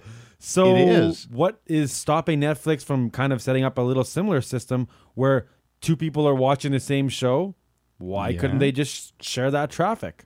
Like there's Yeah. all it would be was be a quick little code thing. Like I don't know how it works. Maybe it wouldn't be a quick code, but it seems like it would be fairly simple to have that set up. So then that that help. So then net um, service providers would be like, "Yay, good." maybe maybe not the service providers that are throttling uh, torrent traffic. Might not be so good for those consumers. Well, service providers that want to facilitate the that sort of a network traffic, you want, want to be able to be able want to be able to help people access uh, distributed uh, internet traffic, then sure, it'd be good for them. I, I- I just find it hilarious that that the the, the service providers, you know, the, they're they're upset that that uh, you know that people are downloading big files or streaming uh, stuff because it, it it hogs up a lot of the, lot of the network. And then the free market, the the the nobody specifically, nobody invented uh, this idea of of torrenting, Right, right? It, it, oh, maybe there was one There, person. there's there's a I progenitor for the idea. Yeah, Um, but- it was but- it was a guy that uh, oh I can't remember his name, but was uh, he from Sweden? I'm, I'm guessing from I Sweden. don't, know, know. Actually, I think don't he's an. American, but But yeah, it's it's interesting because this would solve their problem. It's just it would solve the problem because the traffic would be distributed throughout the whole network instead of just these big, massive uh, hogs of bandwidth that you need to kind take. funny, you know. The answer to all of this stuff in the technology space seems to be again and again and again. I could like, would- I don't know if it, it just maybe Bitcoin has provided me some context, but it's it seems to be decentralization or distribution every time. Mm-hmm. It's about it's about taking away the role of the gatekeeper and finding a solution in the market around what it that is a, basically a market dysfunction, right? Mm-hmm. So yeah, Netflix would probably do well to try to ser- and and I think they are actually. I think uh, in this Yes, article they, pulled they- up, yeah, uh, they are looking into uh, researching peer-to-peer architecture. yeah, So that's cool. Uh, that is pretty cool. Um, there were some other stories I wanted to I wanted to look at real quick. There's okay. We do you remember on uh, I can't remember how many episodes it was ago, but I was I was I was kind of uh, moaning and whining about hey, you know. Why shouldn't I be able to put some decals on the side of my truck and scream down the highway with flashing lights and a siren? Everybody get out of my way because I'm a trucker. You know, I'm a hero. Yeah. And it's funny because we when we were talking about that, it was it was kind of like you know it was all tongue in cheek. You know, I'm you know I am doing something for the community. I'm providing value, and you know police officers get this hero worship, but I do a job that I you know I put my neck on the line for. it. Truck drivers die in the line of duty, right? so so where's my blind, stupid, nonsensical, know nothing, non-minded you know hero worship? Where's my where's my where's my hero worship? Um, and this is another statistic that kind of actually really bolsters that tongue-in-cheek argument. Turns out, top ten uh, most dangerous, most lethal occupations in the United States, cops don't even make the list. Yeah. And my job is actually It number is. seven. It is. It is on the list. Astonished. Yeah. It's Like, come on! I, it's just hilarious. You know, you, you think about this stuff. it- It's all humor. It's funny. It's but turns out, you know, in humor, it's there's kind of a root of truth. And here, yeah, it's and it's not even. It's it's Number like, seven, uh, truck drivers. yeah, number seven truck drivers, twenty two point eight uh, uh, fatalities per hundred thousand employed. Uh, logging workers top the list at one hundred and twenty seven point eight fatalities per hundred thousand employed. Um, roofers, garbage collectors are on there. Uh, aircraft pilots, uh, electrical power Garbage line collectors. installation. Yeah, that one kind of perplexes me on that one. I don't know. Yeah, well, I don't know. They, they, they do hang off the side of those trucks quite often. Maybe they're, uh, you know, maybe they let go at the wrong Yeah, time. I don't know. I haven't seen too many of that. I, Fall for the into most a part, vicious dog. for the most part, they're like truck drivers, and they just they just drive trucks. You think that that would Yeah, know what I mean? Like, well, it depends on the technology used, right? Yeah, like that's there, right, there I diff- guess. there's different technology for, right. for picking up garbage, which And- is kind of funny. and and it's and it's they're, they're usually union type jobs Yeah. too, It- from the city, so there's no innovation in that respect, Yeah. you know. So it doesn't surprise me that farmers and ranchers make the list at number nine. Uh. You know, it, my experience when I was hauling grain, uh, my experience on some farms was just hilarious. Like I remember there was uh, there was Hmm. one situation where the farmer was augering out, I think it was canola into into uh, into the truck. And so, he, when you get into a canola, like a, one of those grain storage bins, when you get to the bottom of the bin and all the canola is almost gone, basically what you have to do is you have to go into the bin and with a shovel, Yep. shovel the canola Been into there, the done auger. that. Yeah. fun stuff. Hot work, right? Oh, That's that's God, sweaty, sweaty work. But And the- anyway, and the it's funny because and- usually yeah. these augers have a grill over top of them, so you, you know if That's you right. brush your foot against it, you'll hit the grill rather than get get caught in. in. the auger, right? well, this old farmer, I remember shoveling, you know, he's shoveling canola into the auger, no grill. And he's in this kind of pile of canola, so he's slipping towards the auger. Sometimes he's like, "Oh, that was close." like, you could die. it's interesting. It's interesting you you, you talk about this. I, I actually uh, I worked for a farmer uh, in my teen years where he actually had this little contraption set up where it was like this three pieced auger Yeah. arm. Yeah. Where he you you connect it to the auger and you, you you would have to just you just walk around in the bin and they would auger all the grain to it. Okay. But it was completely exposed. Right? So you're like you're essentially like walking around with this thing that could like suck you into the machine, and, and you're walking in grain, and the grain is like moving Yeah. and stuff. It's like, man, it's super dangerous. Well, but you know, well, I remember all- when when I was but- in that situation, I was there with another driver who was basically teaching me the, you know, showing me the ropes, and I, I remember looking at him going. That's not really very safe, and he's like, "Well, welcome to the farm," you know. but but You, I mean, you get paid a little bit more too. Like I remember, I got I Yeah. got a decent wage to do a little bit more dangerous work because you know it was, Yeah. it was more dangerous, and I was getting paid.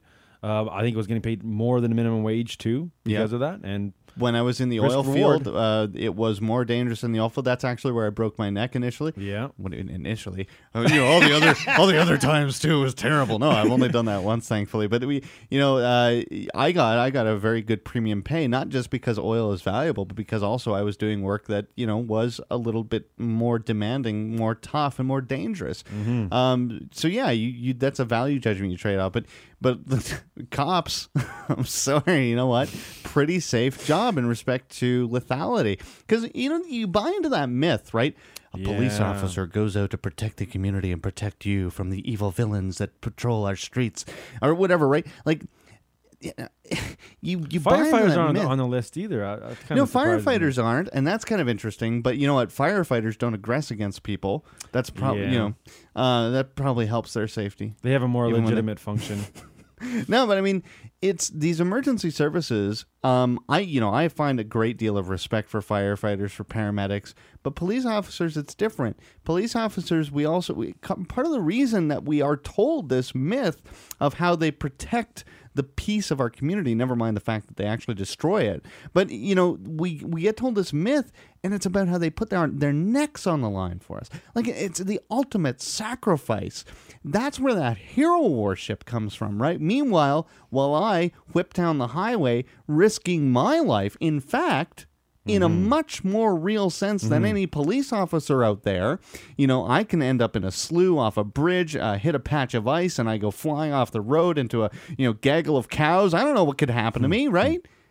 and, and I'm providing real non-violent value. I'm not pulling somebody over for going too fast. I'm not beating the crap out of somebody for you know Yeah. ingesting the wrong drug. I'm not out there uh, fining somebody for jaywalking. You know, judging for their own whether Or or not it was safe to cross the street. I'm not looking at somebody going through a red light where there was no traffic and then causing them economic Yes. damage. Now I agree with you. I agree with you 100%, but we also have to they they do perform somewhat of a legitimate function of if you are getting robbed. You I know, think for the most a vast minority. I know, I know, but it does happen. It does happen, and you know, they for the most part they come there and they they write on a piece of paper and they're like, yeah, yeah, we'll we'll look after this, like your stolen property or whatever. But sometimes they do actually are legitimately helping people in a certain sense. But it is yeah, it is sure. a small. I- yeah, you know, you're and right. that you're is right. their function to well- protect life and property in the No, I think that's idea a- of what they yeah, what that's they their believe. assertive right? function, yeah. right? And, Yeah. and, and we, we've talked about that too, about how insurance companies don't exist in a proper paradigm Yes, to, to provide right. that real incentive. We talked about that guy who had the backhoe stolen, and he went to the police, and they That's said, right. basically, okay, sorry, it's it We'll really sucks that your big, you know, half or quarter million, half million dollar piece of Mm-hmm. equipment is gone." But oh well. So what did he do? Hired a helicopter. I think it was a helicopter to Yeah, fly yeah, around yeah. and look for it and found it. But the police didn't help him because they didn't have any incentive to help him, right? Yep. This is a Yep. non-competitive service that's provided to people uh, on the basis of violent theft, And- that is taxation. And I do, and I kind of have to backtrack. So I, they, they do have a, a, a the, the the idea they have to protect us, but we've seen in a couple court cases in the United States to show that they actually don't have an incentive. Because remember, there was More like a couple. yeah. So and like we actually have a story in in the list there too, where they go outright steal from people and let's, they get let's get go prosecuted. that story. That was um, what was that? That was no, no, no, no, no. Uh, oh, there it is. one. Yeah, it's uh, from Philly.com. So, okay, there are 22 Philadelphia bodega owners, right? And these people are, you know, they're just running their businesses and not really related to one another. There might be some connection in a couple of cases, but basically 22 separate individuals who all have the identical story. Okay? it's Huh. Hmm, yeah, okay. Hmm. I Yeah, wonder. yeah, yeah. So, so basically, um, a Philadelphia plainclothes narcotics squad uh, barreled into the immigrants' bodegas, guns drawn. They had cut the wires on the video store on the store's video surveillance systems. Wow, They man. actually, like, they really robbed thousands of dollars from the cash drawers, stole food and merchandise, and then trashed the shops on their way out the door. This sounds like something from like uh, some third world country. Somewhere. Oh, well, as it says here in the article, you'd think that would have been enough to get the cops busted or at the very least fired, but this is Philadelphia, where a disgusted veteran officer tells the writer here the only way a cop can lose his job in this city is if he shoots another cop during roll call. So, yeah, basically. Um, they uh they these these police officers who outright stole And they were in they were in their uniforms too. uh, that was Or- plain or clothes. was There one? are instances of uniformed officers doing this, um, but basically they're not going to lose their job. They're they're on desk duty for now, and they're going to be back out on the street eventually. Wow, protecting and serving you some more. Hmm. Good stuff. Yeah, it's really messed up. Like it, it, it's crazy. This is it's about the incentive system and how it's structured, right? Does the incentive system Yeah. actually provide competitive means for finding why somebody wants a service? Would you voluntarily give your money to a, a service that robs people outright? or Plain robs you. Robs you. Yeah. Like, like what? Like, Ah, like, like there's the whole robbing thing through taxes, and then there's the whole actual. Well, I don't know. I wouldn't say because the robbing thing, taxes, that's actual robbing too. But there's like right out blatant theft and robbery from the police. You, yeah, and, and it, it, it it's it's so disrespectful. It's so like it, it is it is not that customer service focused interaction, right? There's this other story too of this uh, an Air Force captain, and it's funny, you know, in this in this article that we pulled up, he's uh, it's Nicholas mm, Aquino, I think. So he's Yep. there's a video at the bottom of this article, and it's basically him touting. You know, join the Air Force. I'm an Air Force captain. This is about freedom, and I want to serve my here. country, and it's so glorious and great. This is what freedom like- tastes like, like. my You know, parents ran from tyranny Yeah. to come to the United States. Like, he was given two two hours to leave the country, or he was going to get locked something like up. that. Yeah. Yeah. Uh, but so then, what does this, you know, uh, this Air Force captain who engaged in this propagandist video about how great the Air Force is and how wonderful serving your country is? Well, it turns out that he's probably not going to be well. It, at for the time being, he's not be able to go back to school. He's got a military-based education that's going on, but he, he's not going to be able to attend school because he's being charged with something. Now he's being charged with I think it was resisting arrest and obstructing. What was it? Um, Mm, no, no, no, no, no, no. Yeah, something like that. Yeah, that's Um, what it was. It- it- which is which is incredible because that doesn't make any sense. How can you be charged with that? There should there has to be Okay. something initially Well, well here's what happened. Okay, so, so yeah, seven weeks after the ordeal, he received a warrant for his arrest from county prosecutors for resisting arrest and obstructing a, ple- a peace officer. So, so here's what happened. He was walking around his home. Uh, I don't know if it was on his outside- own property. Yeah, I be- believe it was outside. I think it was outside his home, although I don't think it's specific in the story. But anyway, um, somebody calls and says, you know, there's a suspicious person, suspicious person walking around the outside of this house. Cops show up, uh, demand identification from him. He's on his own property, so he says no. um, he First asks, mistake right yeah, there. he asks if he's being detained. So then the cop says, "Yes, you Oh. are being detained." Um, so then he shows him his ID, um, and he even he even gets to a point where he has he shows them bills that proves he's the resident Wow. of that location. He gets handcuffed, thrown in the back of a cruiser. The cops break into his home. Okay, I'm not sure if it was unlocked and they just walked in, whatever. But they basically they go into his home. Um, now he's being he's facing basically he here's the the genesis. He didn't of have any illegal. They didn't right? find any illegal drugs in his house. No, so the fishing expedition, I assume they probably Yeah. went on when they went inside, Yeah. right? Mhm. But he, but basically, here's what it boils down to: he was walking around on his own property. Cops show up, harass him. Now he's being charged with resisting, or like they This initiated this incredible. problem. Yeah, it's a, and it, some busybody too, right? Calling. Yeah, somebody peering there. He's a suspicious individual. Uh, like, like, I, you know, and even if even if that was, uh, you know, maybe that's not all bad. Maybe when somebody's walking around your house and they're, you know, wearing a dark shirt and carrying around like a big red he's got he's wearing a, he's bag wearing or something. I don't know. balaclava. Yeah, sure. Or a ski mask or whatever, Think yeah. Maybe you'd want somebody to call the local protection service to say, "Hey, you, you should, you guys should check this out." I mean, like you know, um, you know, he's, he's suspiciously poking a coat hanger into a car. I don't know, like you know, you, maybe you'd want somebody to call. That's not unreasonable. But when the cops show up and basically they're power tripping, right? They're just Yeah. showing like you know, Yeah. th- it's a simple inquiry, right? Do you live here? Yes or no? Yes. Anything you might be able to show me to prove that you do? Because you know your neighbors are kind of worried that your home might be being treated. Mm-hmm. That uh, sounds you know, reasonable. Yeah. You know, I mean, and even at that point, it's basically you know you have to kind of take the you, you don't have any information that tells you specifically that this suspicious person is engaged in any nefarious activity. hmm Well, the, you could just say, "No, it's my house," and you don't. You, should you really need to provide that it's your house? Do you need to Mm. prove that if you're on your own property?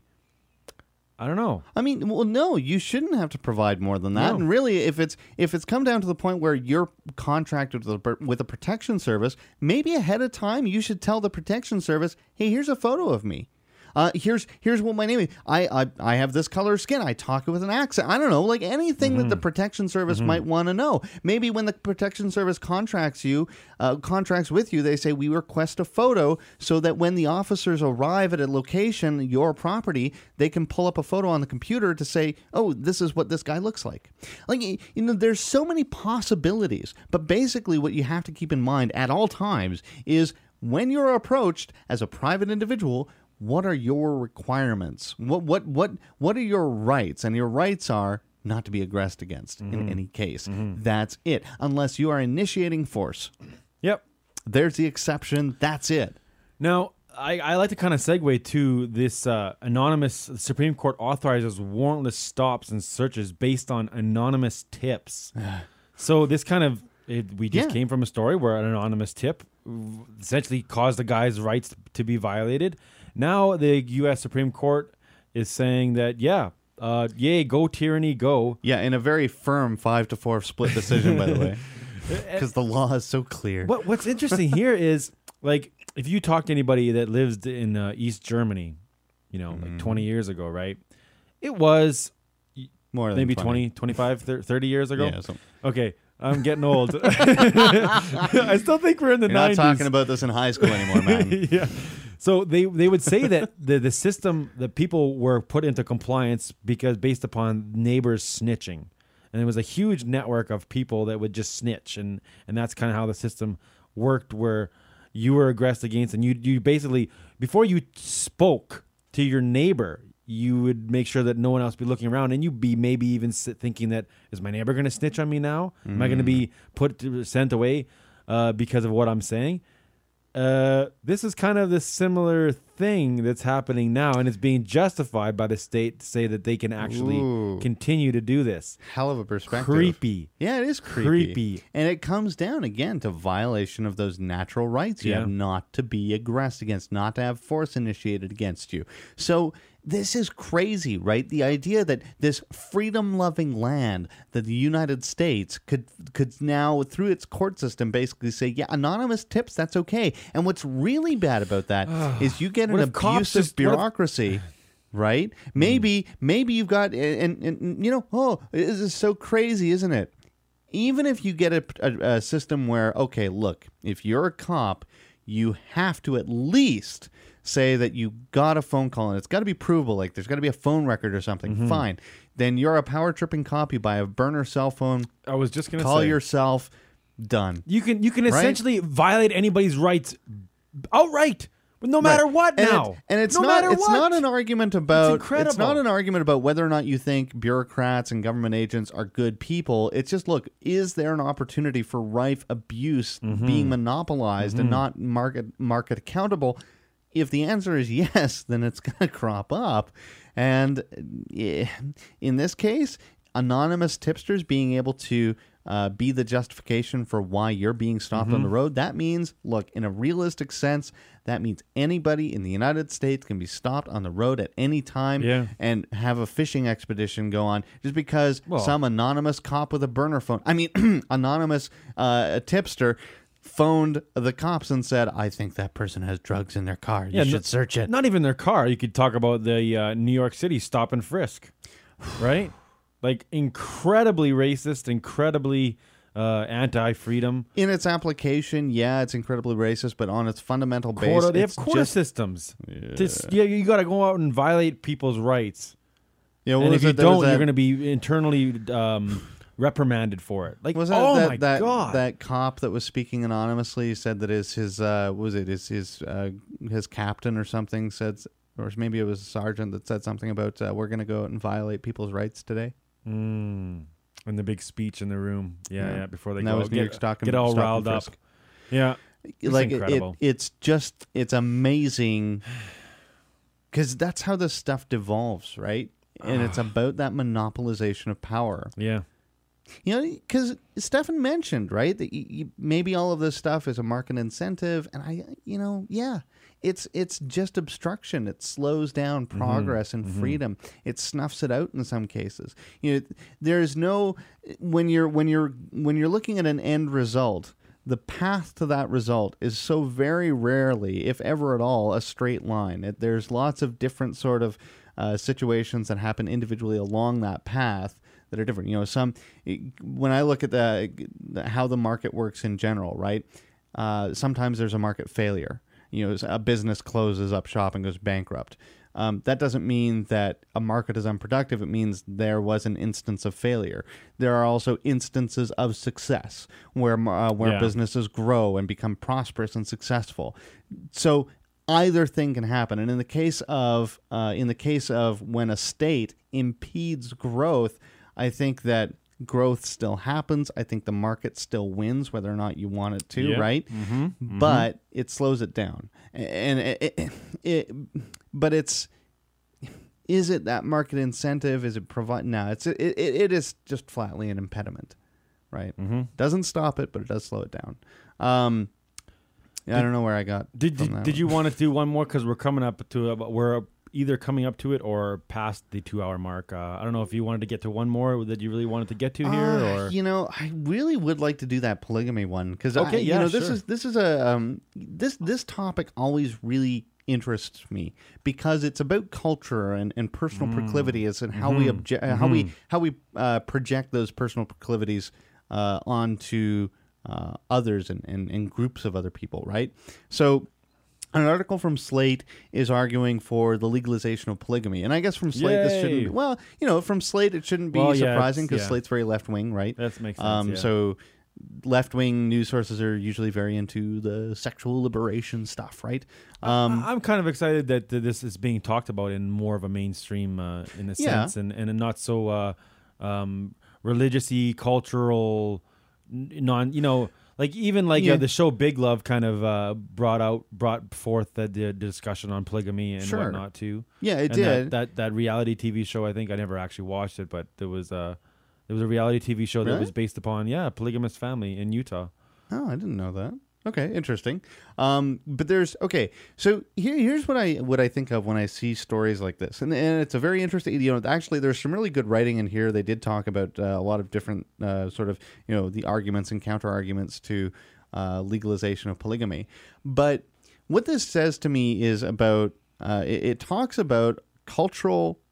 Um, I want to say hangups in a way, because okay, here, I, I'm not even really an advocate of polygamy per se. I'm just an advocate of letting people live as they choose to live, right? So I don't care if it's a, a family with a patriarch at the head, you know, one man and several women and then the children, or if it's one woman and several men and the children. That'd be interesting.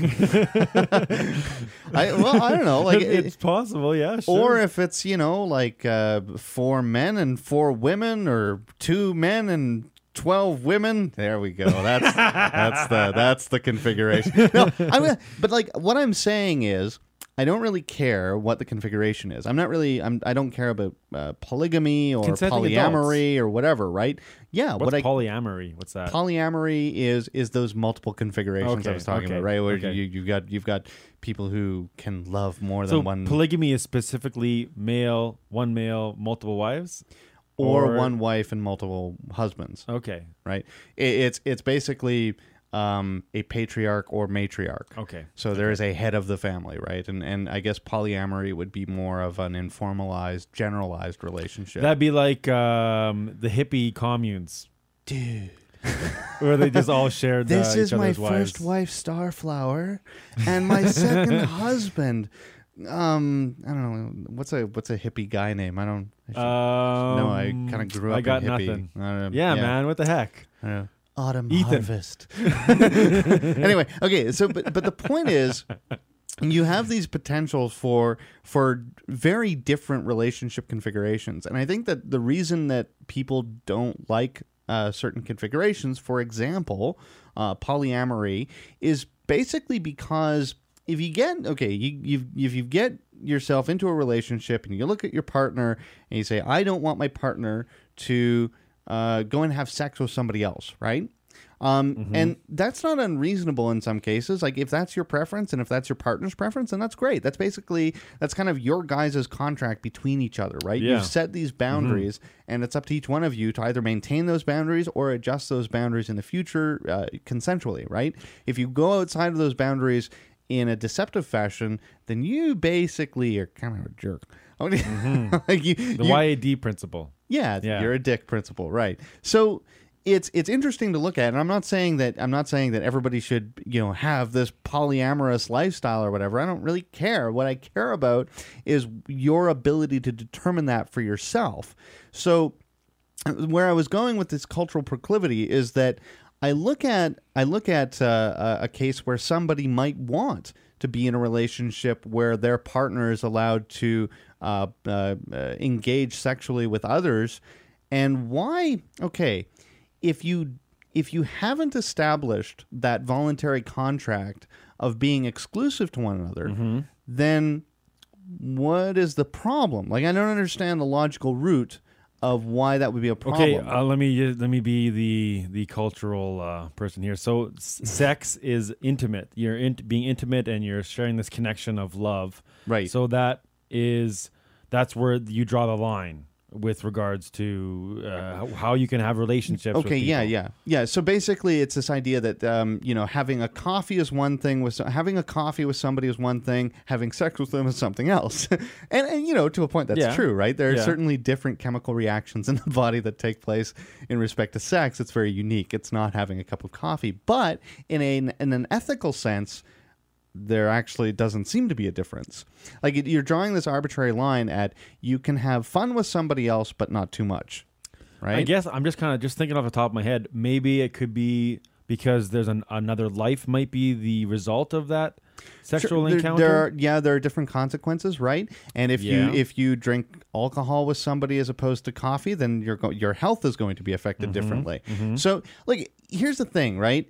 It's again, I want to I want to make sure that people don't get the wrong impression. Like I'm not saying that um, uh, relationships that are founded on you know uh, uh, exclusive uh, sexual pairings. Like I'm not saying that that's bad. I'm not. I'm what I'm saying is that you have to you have to have the freedom to determine that for yourself. Like it, it's it's that's just part of living the human condition. Like there. Now, now, when it comes to this polygamy thing, some people would object to the fact that you know lots of the polygamist families are they're closed off and from away from society, and you have like Oh. sexual uh, molestation of children, like a f like an eighty year old marrying a fourteen year old type yeah, of thing. Like yeah, that's, that's that's really creepy. we're not saying that, that we're that that that's cool, right? No, Because that, and but a that's a cultural thing that is is unique to these societies that are closed off and they don't allow these women to be Yeah. independent. it's it's part of it's partly that and and and I come back to the challenge issued by friends of mine is you can't blame every, everything on the government it's just give me a chance right and, and in this case look a lot of those communities are closed off because um, culture has dictated that monopolized police forces basically abuse these people right Yeah. so if you are, let's say, um, actually in the Slate article, come to think of it, they point this out, right? So let's say you've, you're you're a child in a polygamous family and you see a neighbor being abused. Maybe you don't want to call the police specifically because you know if the police come to your home and they do, by happenstance, figure out, hey, wait a second, this looks like a polygamous family. So not now, not only are they dealing with whatever you reported, maybe quite justly, but also now you've embroiled yourself in the legal system that does not approve of your family structure. And so now you might have just caused a huge bundle of problems for your family. Mm. Better just not to get involved. And not only not only when you see a victim somewhere else, but maybe even when you're victimized yourself. Yeah, okay. So you are you're you're being you're being beaten, you're being raped, whatever, right? Like there's some some really serious stuff going on and you are a massive you're massively a victim. But you know if you call the police, if you call the agents of protection, you know, so called, then your whole family might become victimized by the state. Isolating people like that causes some massive cultural uh, uh, distortion. Yeah. I think that it's a lot easier for those communities to basically embrace uh, what I'm going to call cultural nonsense and idiocy in in in in doing things like marrying 80 year olds uh, uh, and and and and 14 year olds together, right? You you you make you make this this den of of uh, of really unethical behavior possible because I don't think a 14 year old is going to voluntarily enter into that sort of a relationship, right? I think that that Yeah, I don't think their brain is quite developed enough to to even not make only that decision. not only that, that work? no How- not not what- not even that Like- i think there's just it's easier to coerce and pressure is. somebody into Yeah. that when Well- that community is closed off Yeah, when there are so many uh, options that are being uh, not uh, you, not presented. Yeah, not presented exactly and, and and everyone around you is saying that it's all normal and completely fine, and the authorities in your life are saying that you have to do this. This is what you do, and everything. right So I don't know. It's tough, and I guess on that subject of of, I guess we're kind of going away from from polygamy, but the the when do you like when do you get to choose? Like being a kid, when do you get to choose like your own path? Like because like the idea that twenty one or eighteen. Yeah, that's. I think that's total nonsense. Well, yeah, like, it's well, arbitrary. All of a sudden, one an age, and then oh, you get these special right. You you are a full adult. I, I think that's total nonsense. But like there is there some science to support that you, brain like how do you say like you are a full adult Ah, because your yeah. brain is now developed enough and you can make all these decisions on your own type of thing like Mm-hmm. obviously uh like when, when it comes to uh circumcision of of males in in in muslim cultures they make that decision when they're 13 or 14 and that's when they become a male. That's when they become an adult and and whatnot. I, I honestly don't think that like could an, a 13 year old boy okay. make that decision for themselves? I don't know if that if that's a if that's a the right age to make that decision. And of course Right. you have that same cultural thing where people just that's what you do and authorities telling you that's what you do and if you don't you're not a man or whatever and how it works. Right So I don't I don't know. I don't know. You're, you're asking about where that arbitrary line. you know, Yeah. is there a place to draw? it? And I think the answer is no. Uh, here, consider this, and I, I need to preface this carefully.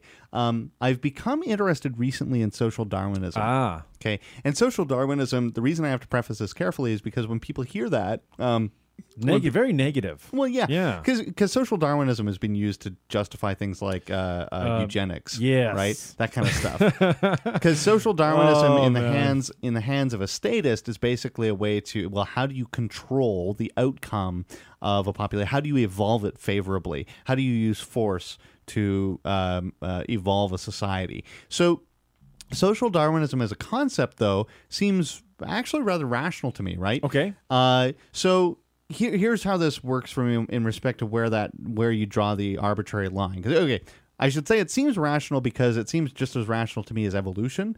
Um, you know, it, uh, survival of the fittest, and that doesn't mean, by the way, survival is the strongest. It means survival of those that fit best. The ones that can adapt most quickly to their environment. I Exactly. think that's the definition. yeah. So so in in respect to social Darwinism, let's say okay, let's let's say you have two societies. One society has no respect f- at all for children. Children are essentially treated as garbage. Uh, you go, run with run with. Hmm. I know. on I'm this, just kind of. I'm just So- thinking like so- now is Ah, but dumb. that that, All right, that spanking so anyway. thing you posted there the other day. Yeah. So one one society treats their children badly. Uh, children, as a result, uh, uh, are dysfunctional, violent, uh, unable to make uh, good judgment calls.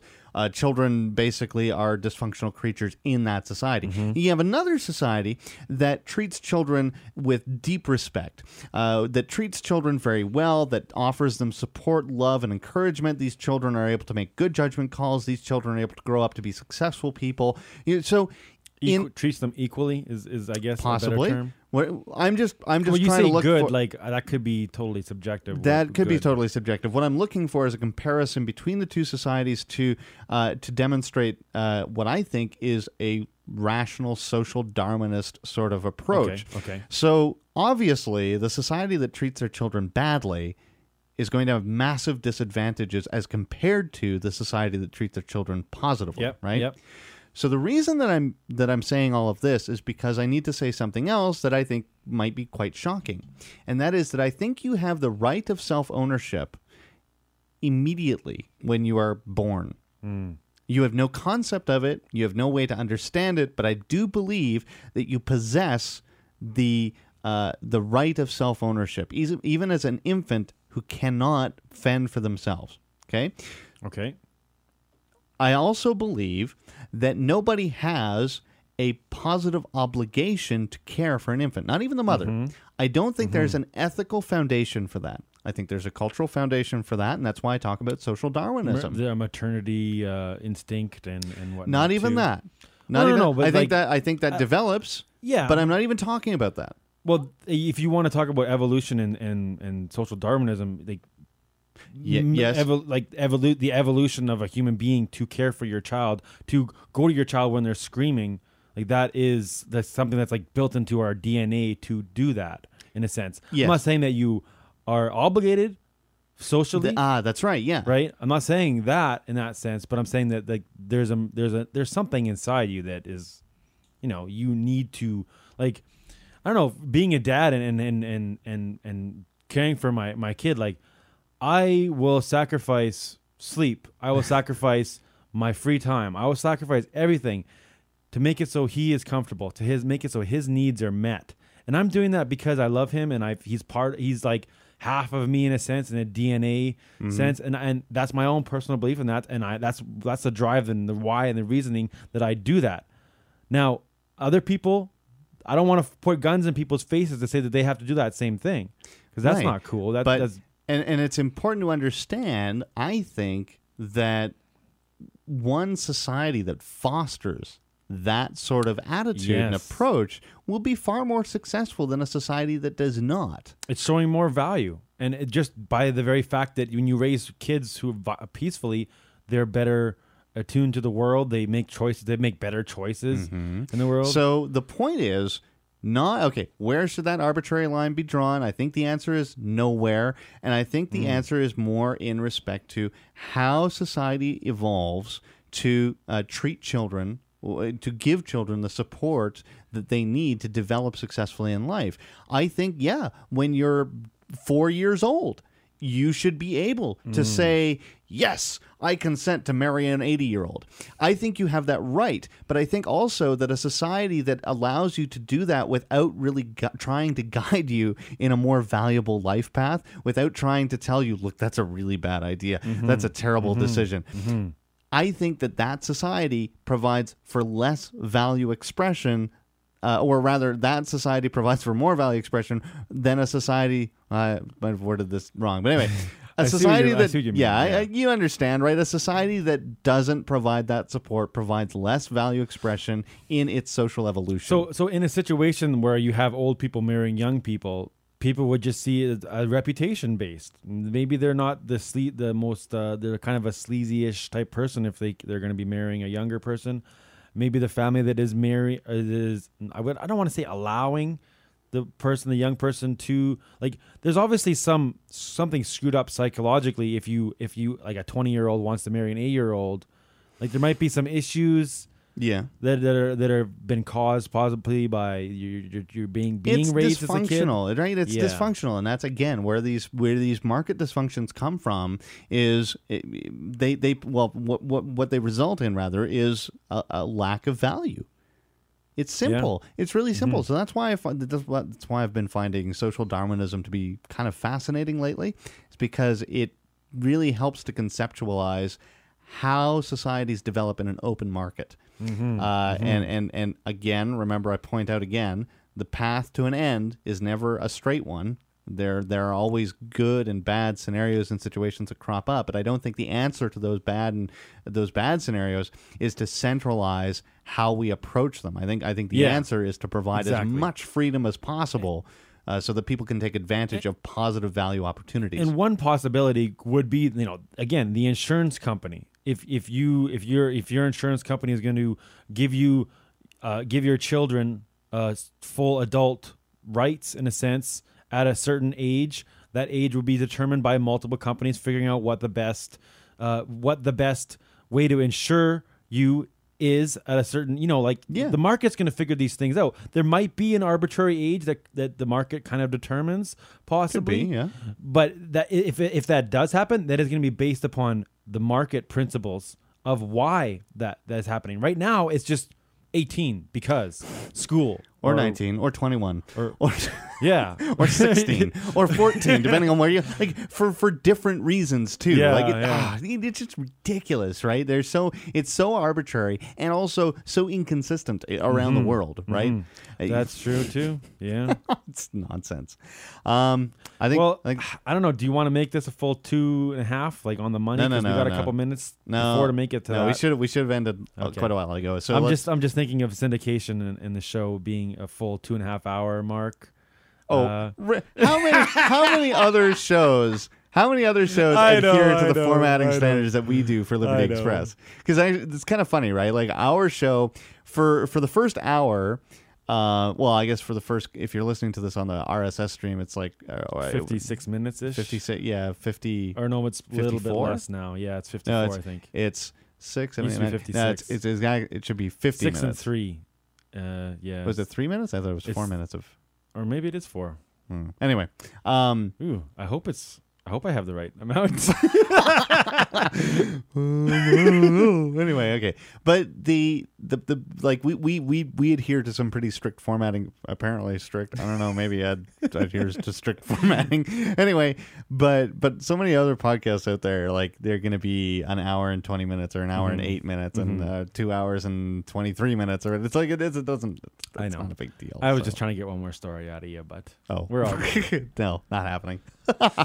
All right. So I think uh, that's good enough. We're going to end off there. So thank you so much for listening. And uh, yeah, I guess, I don't know. I, Oh, d- let us know about that feedback for your. Uh, Oh yeah, the Bitcoin there. thing. I Yeah. really do want to know about the Bitcoin, like the Bitcoin ATMs thing. I would really appreciate feedback on that. So feedback at edandethan.com is where you can send that. I will keep my eye out for it, and I really do appreciate it.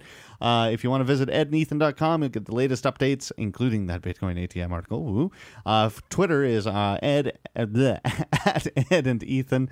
Uh, Facebook Ed and Ethan, all that good stuff. Visit, comment. Why don't you call more often? Visit, really, come on. We're lonely and bored. We, we don't have a live show anymore, so you can't call us, uh, but you can still uh, send us messages, and we will read your stuff. Yeah, you can't call us because Thank, thank you, by the way, too, for everyone who's been uh, sending us uh, some Bitcoin. We've got some Bitcoin recently uh, after announcing we were Yeah. ending the show, and and all the good uh, com- uh, positive comments and stuff like that. And yeah, we're gonna talk Bitcoin here, so we're not gonna not talk Bitcoin. that's right. We So- Mm-hmm. will talk Bitcoin from time to time and all that good stuff. All right. Thanks a bunch for listening. This is Ed and Ethan.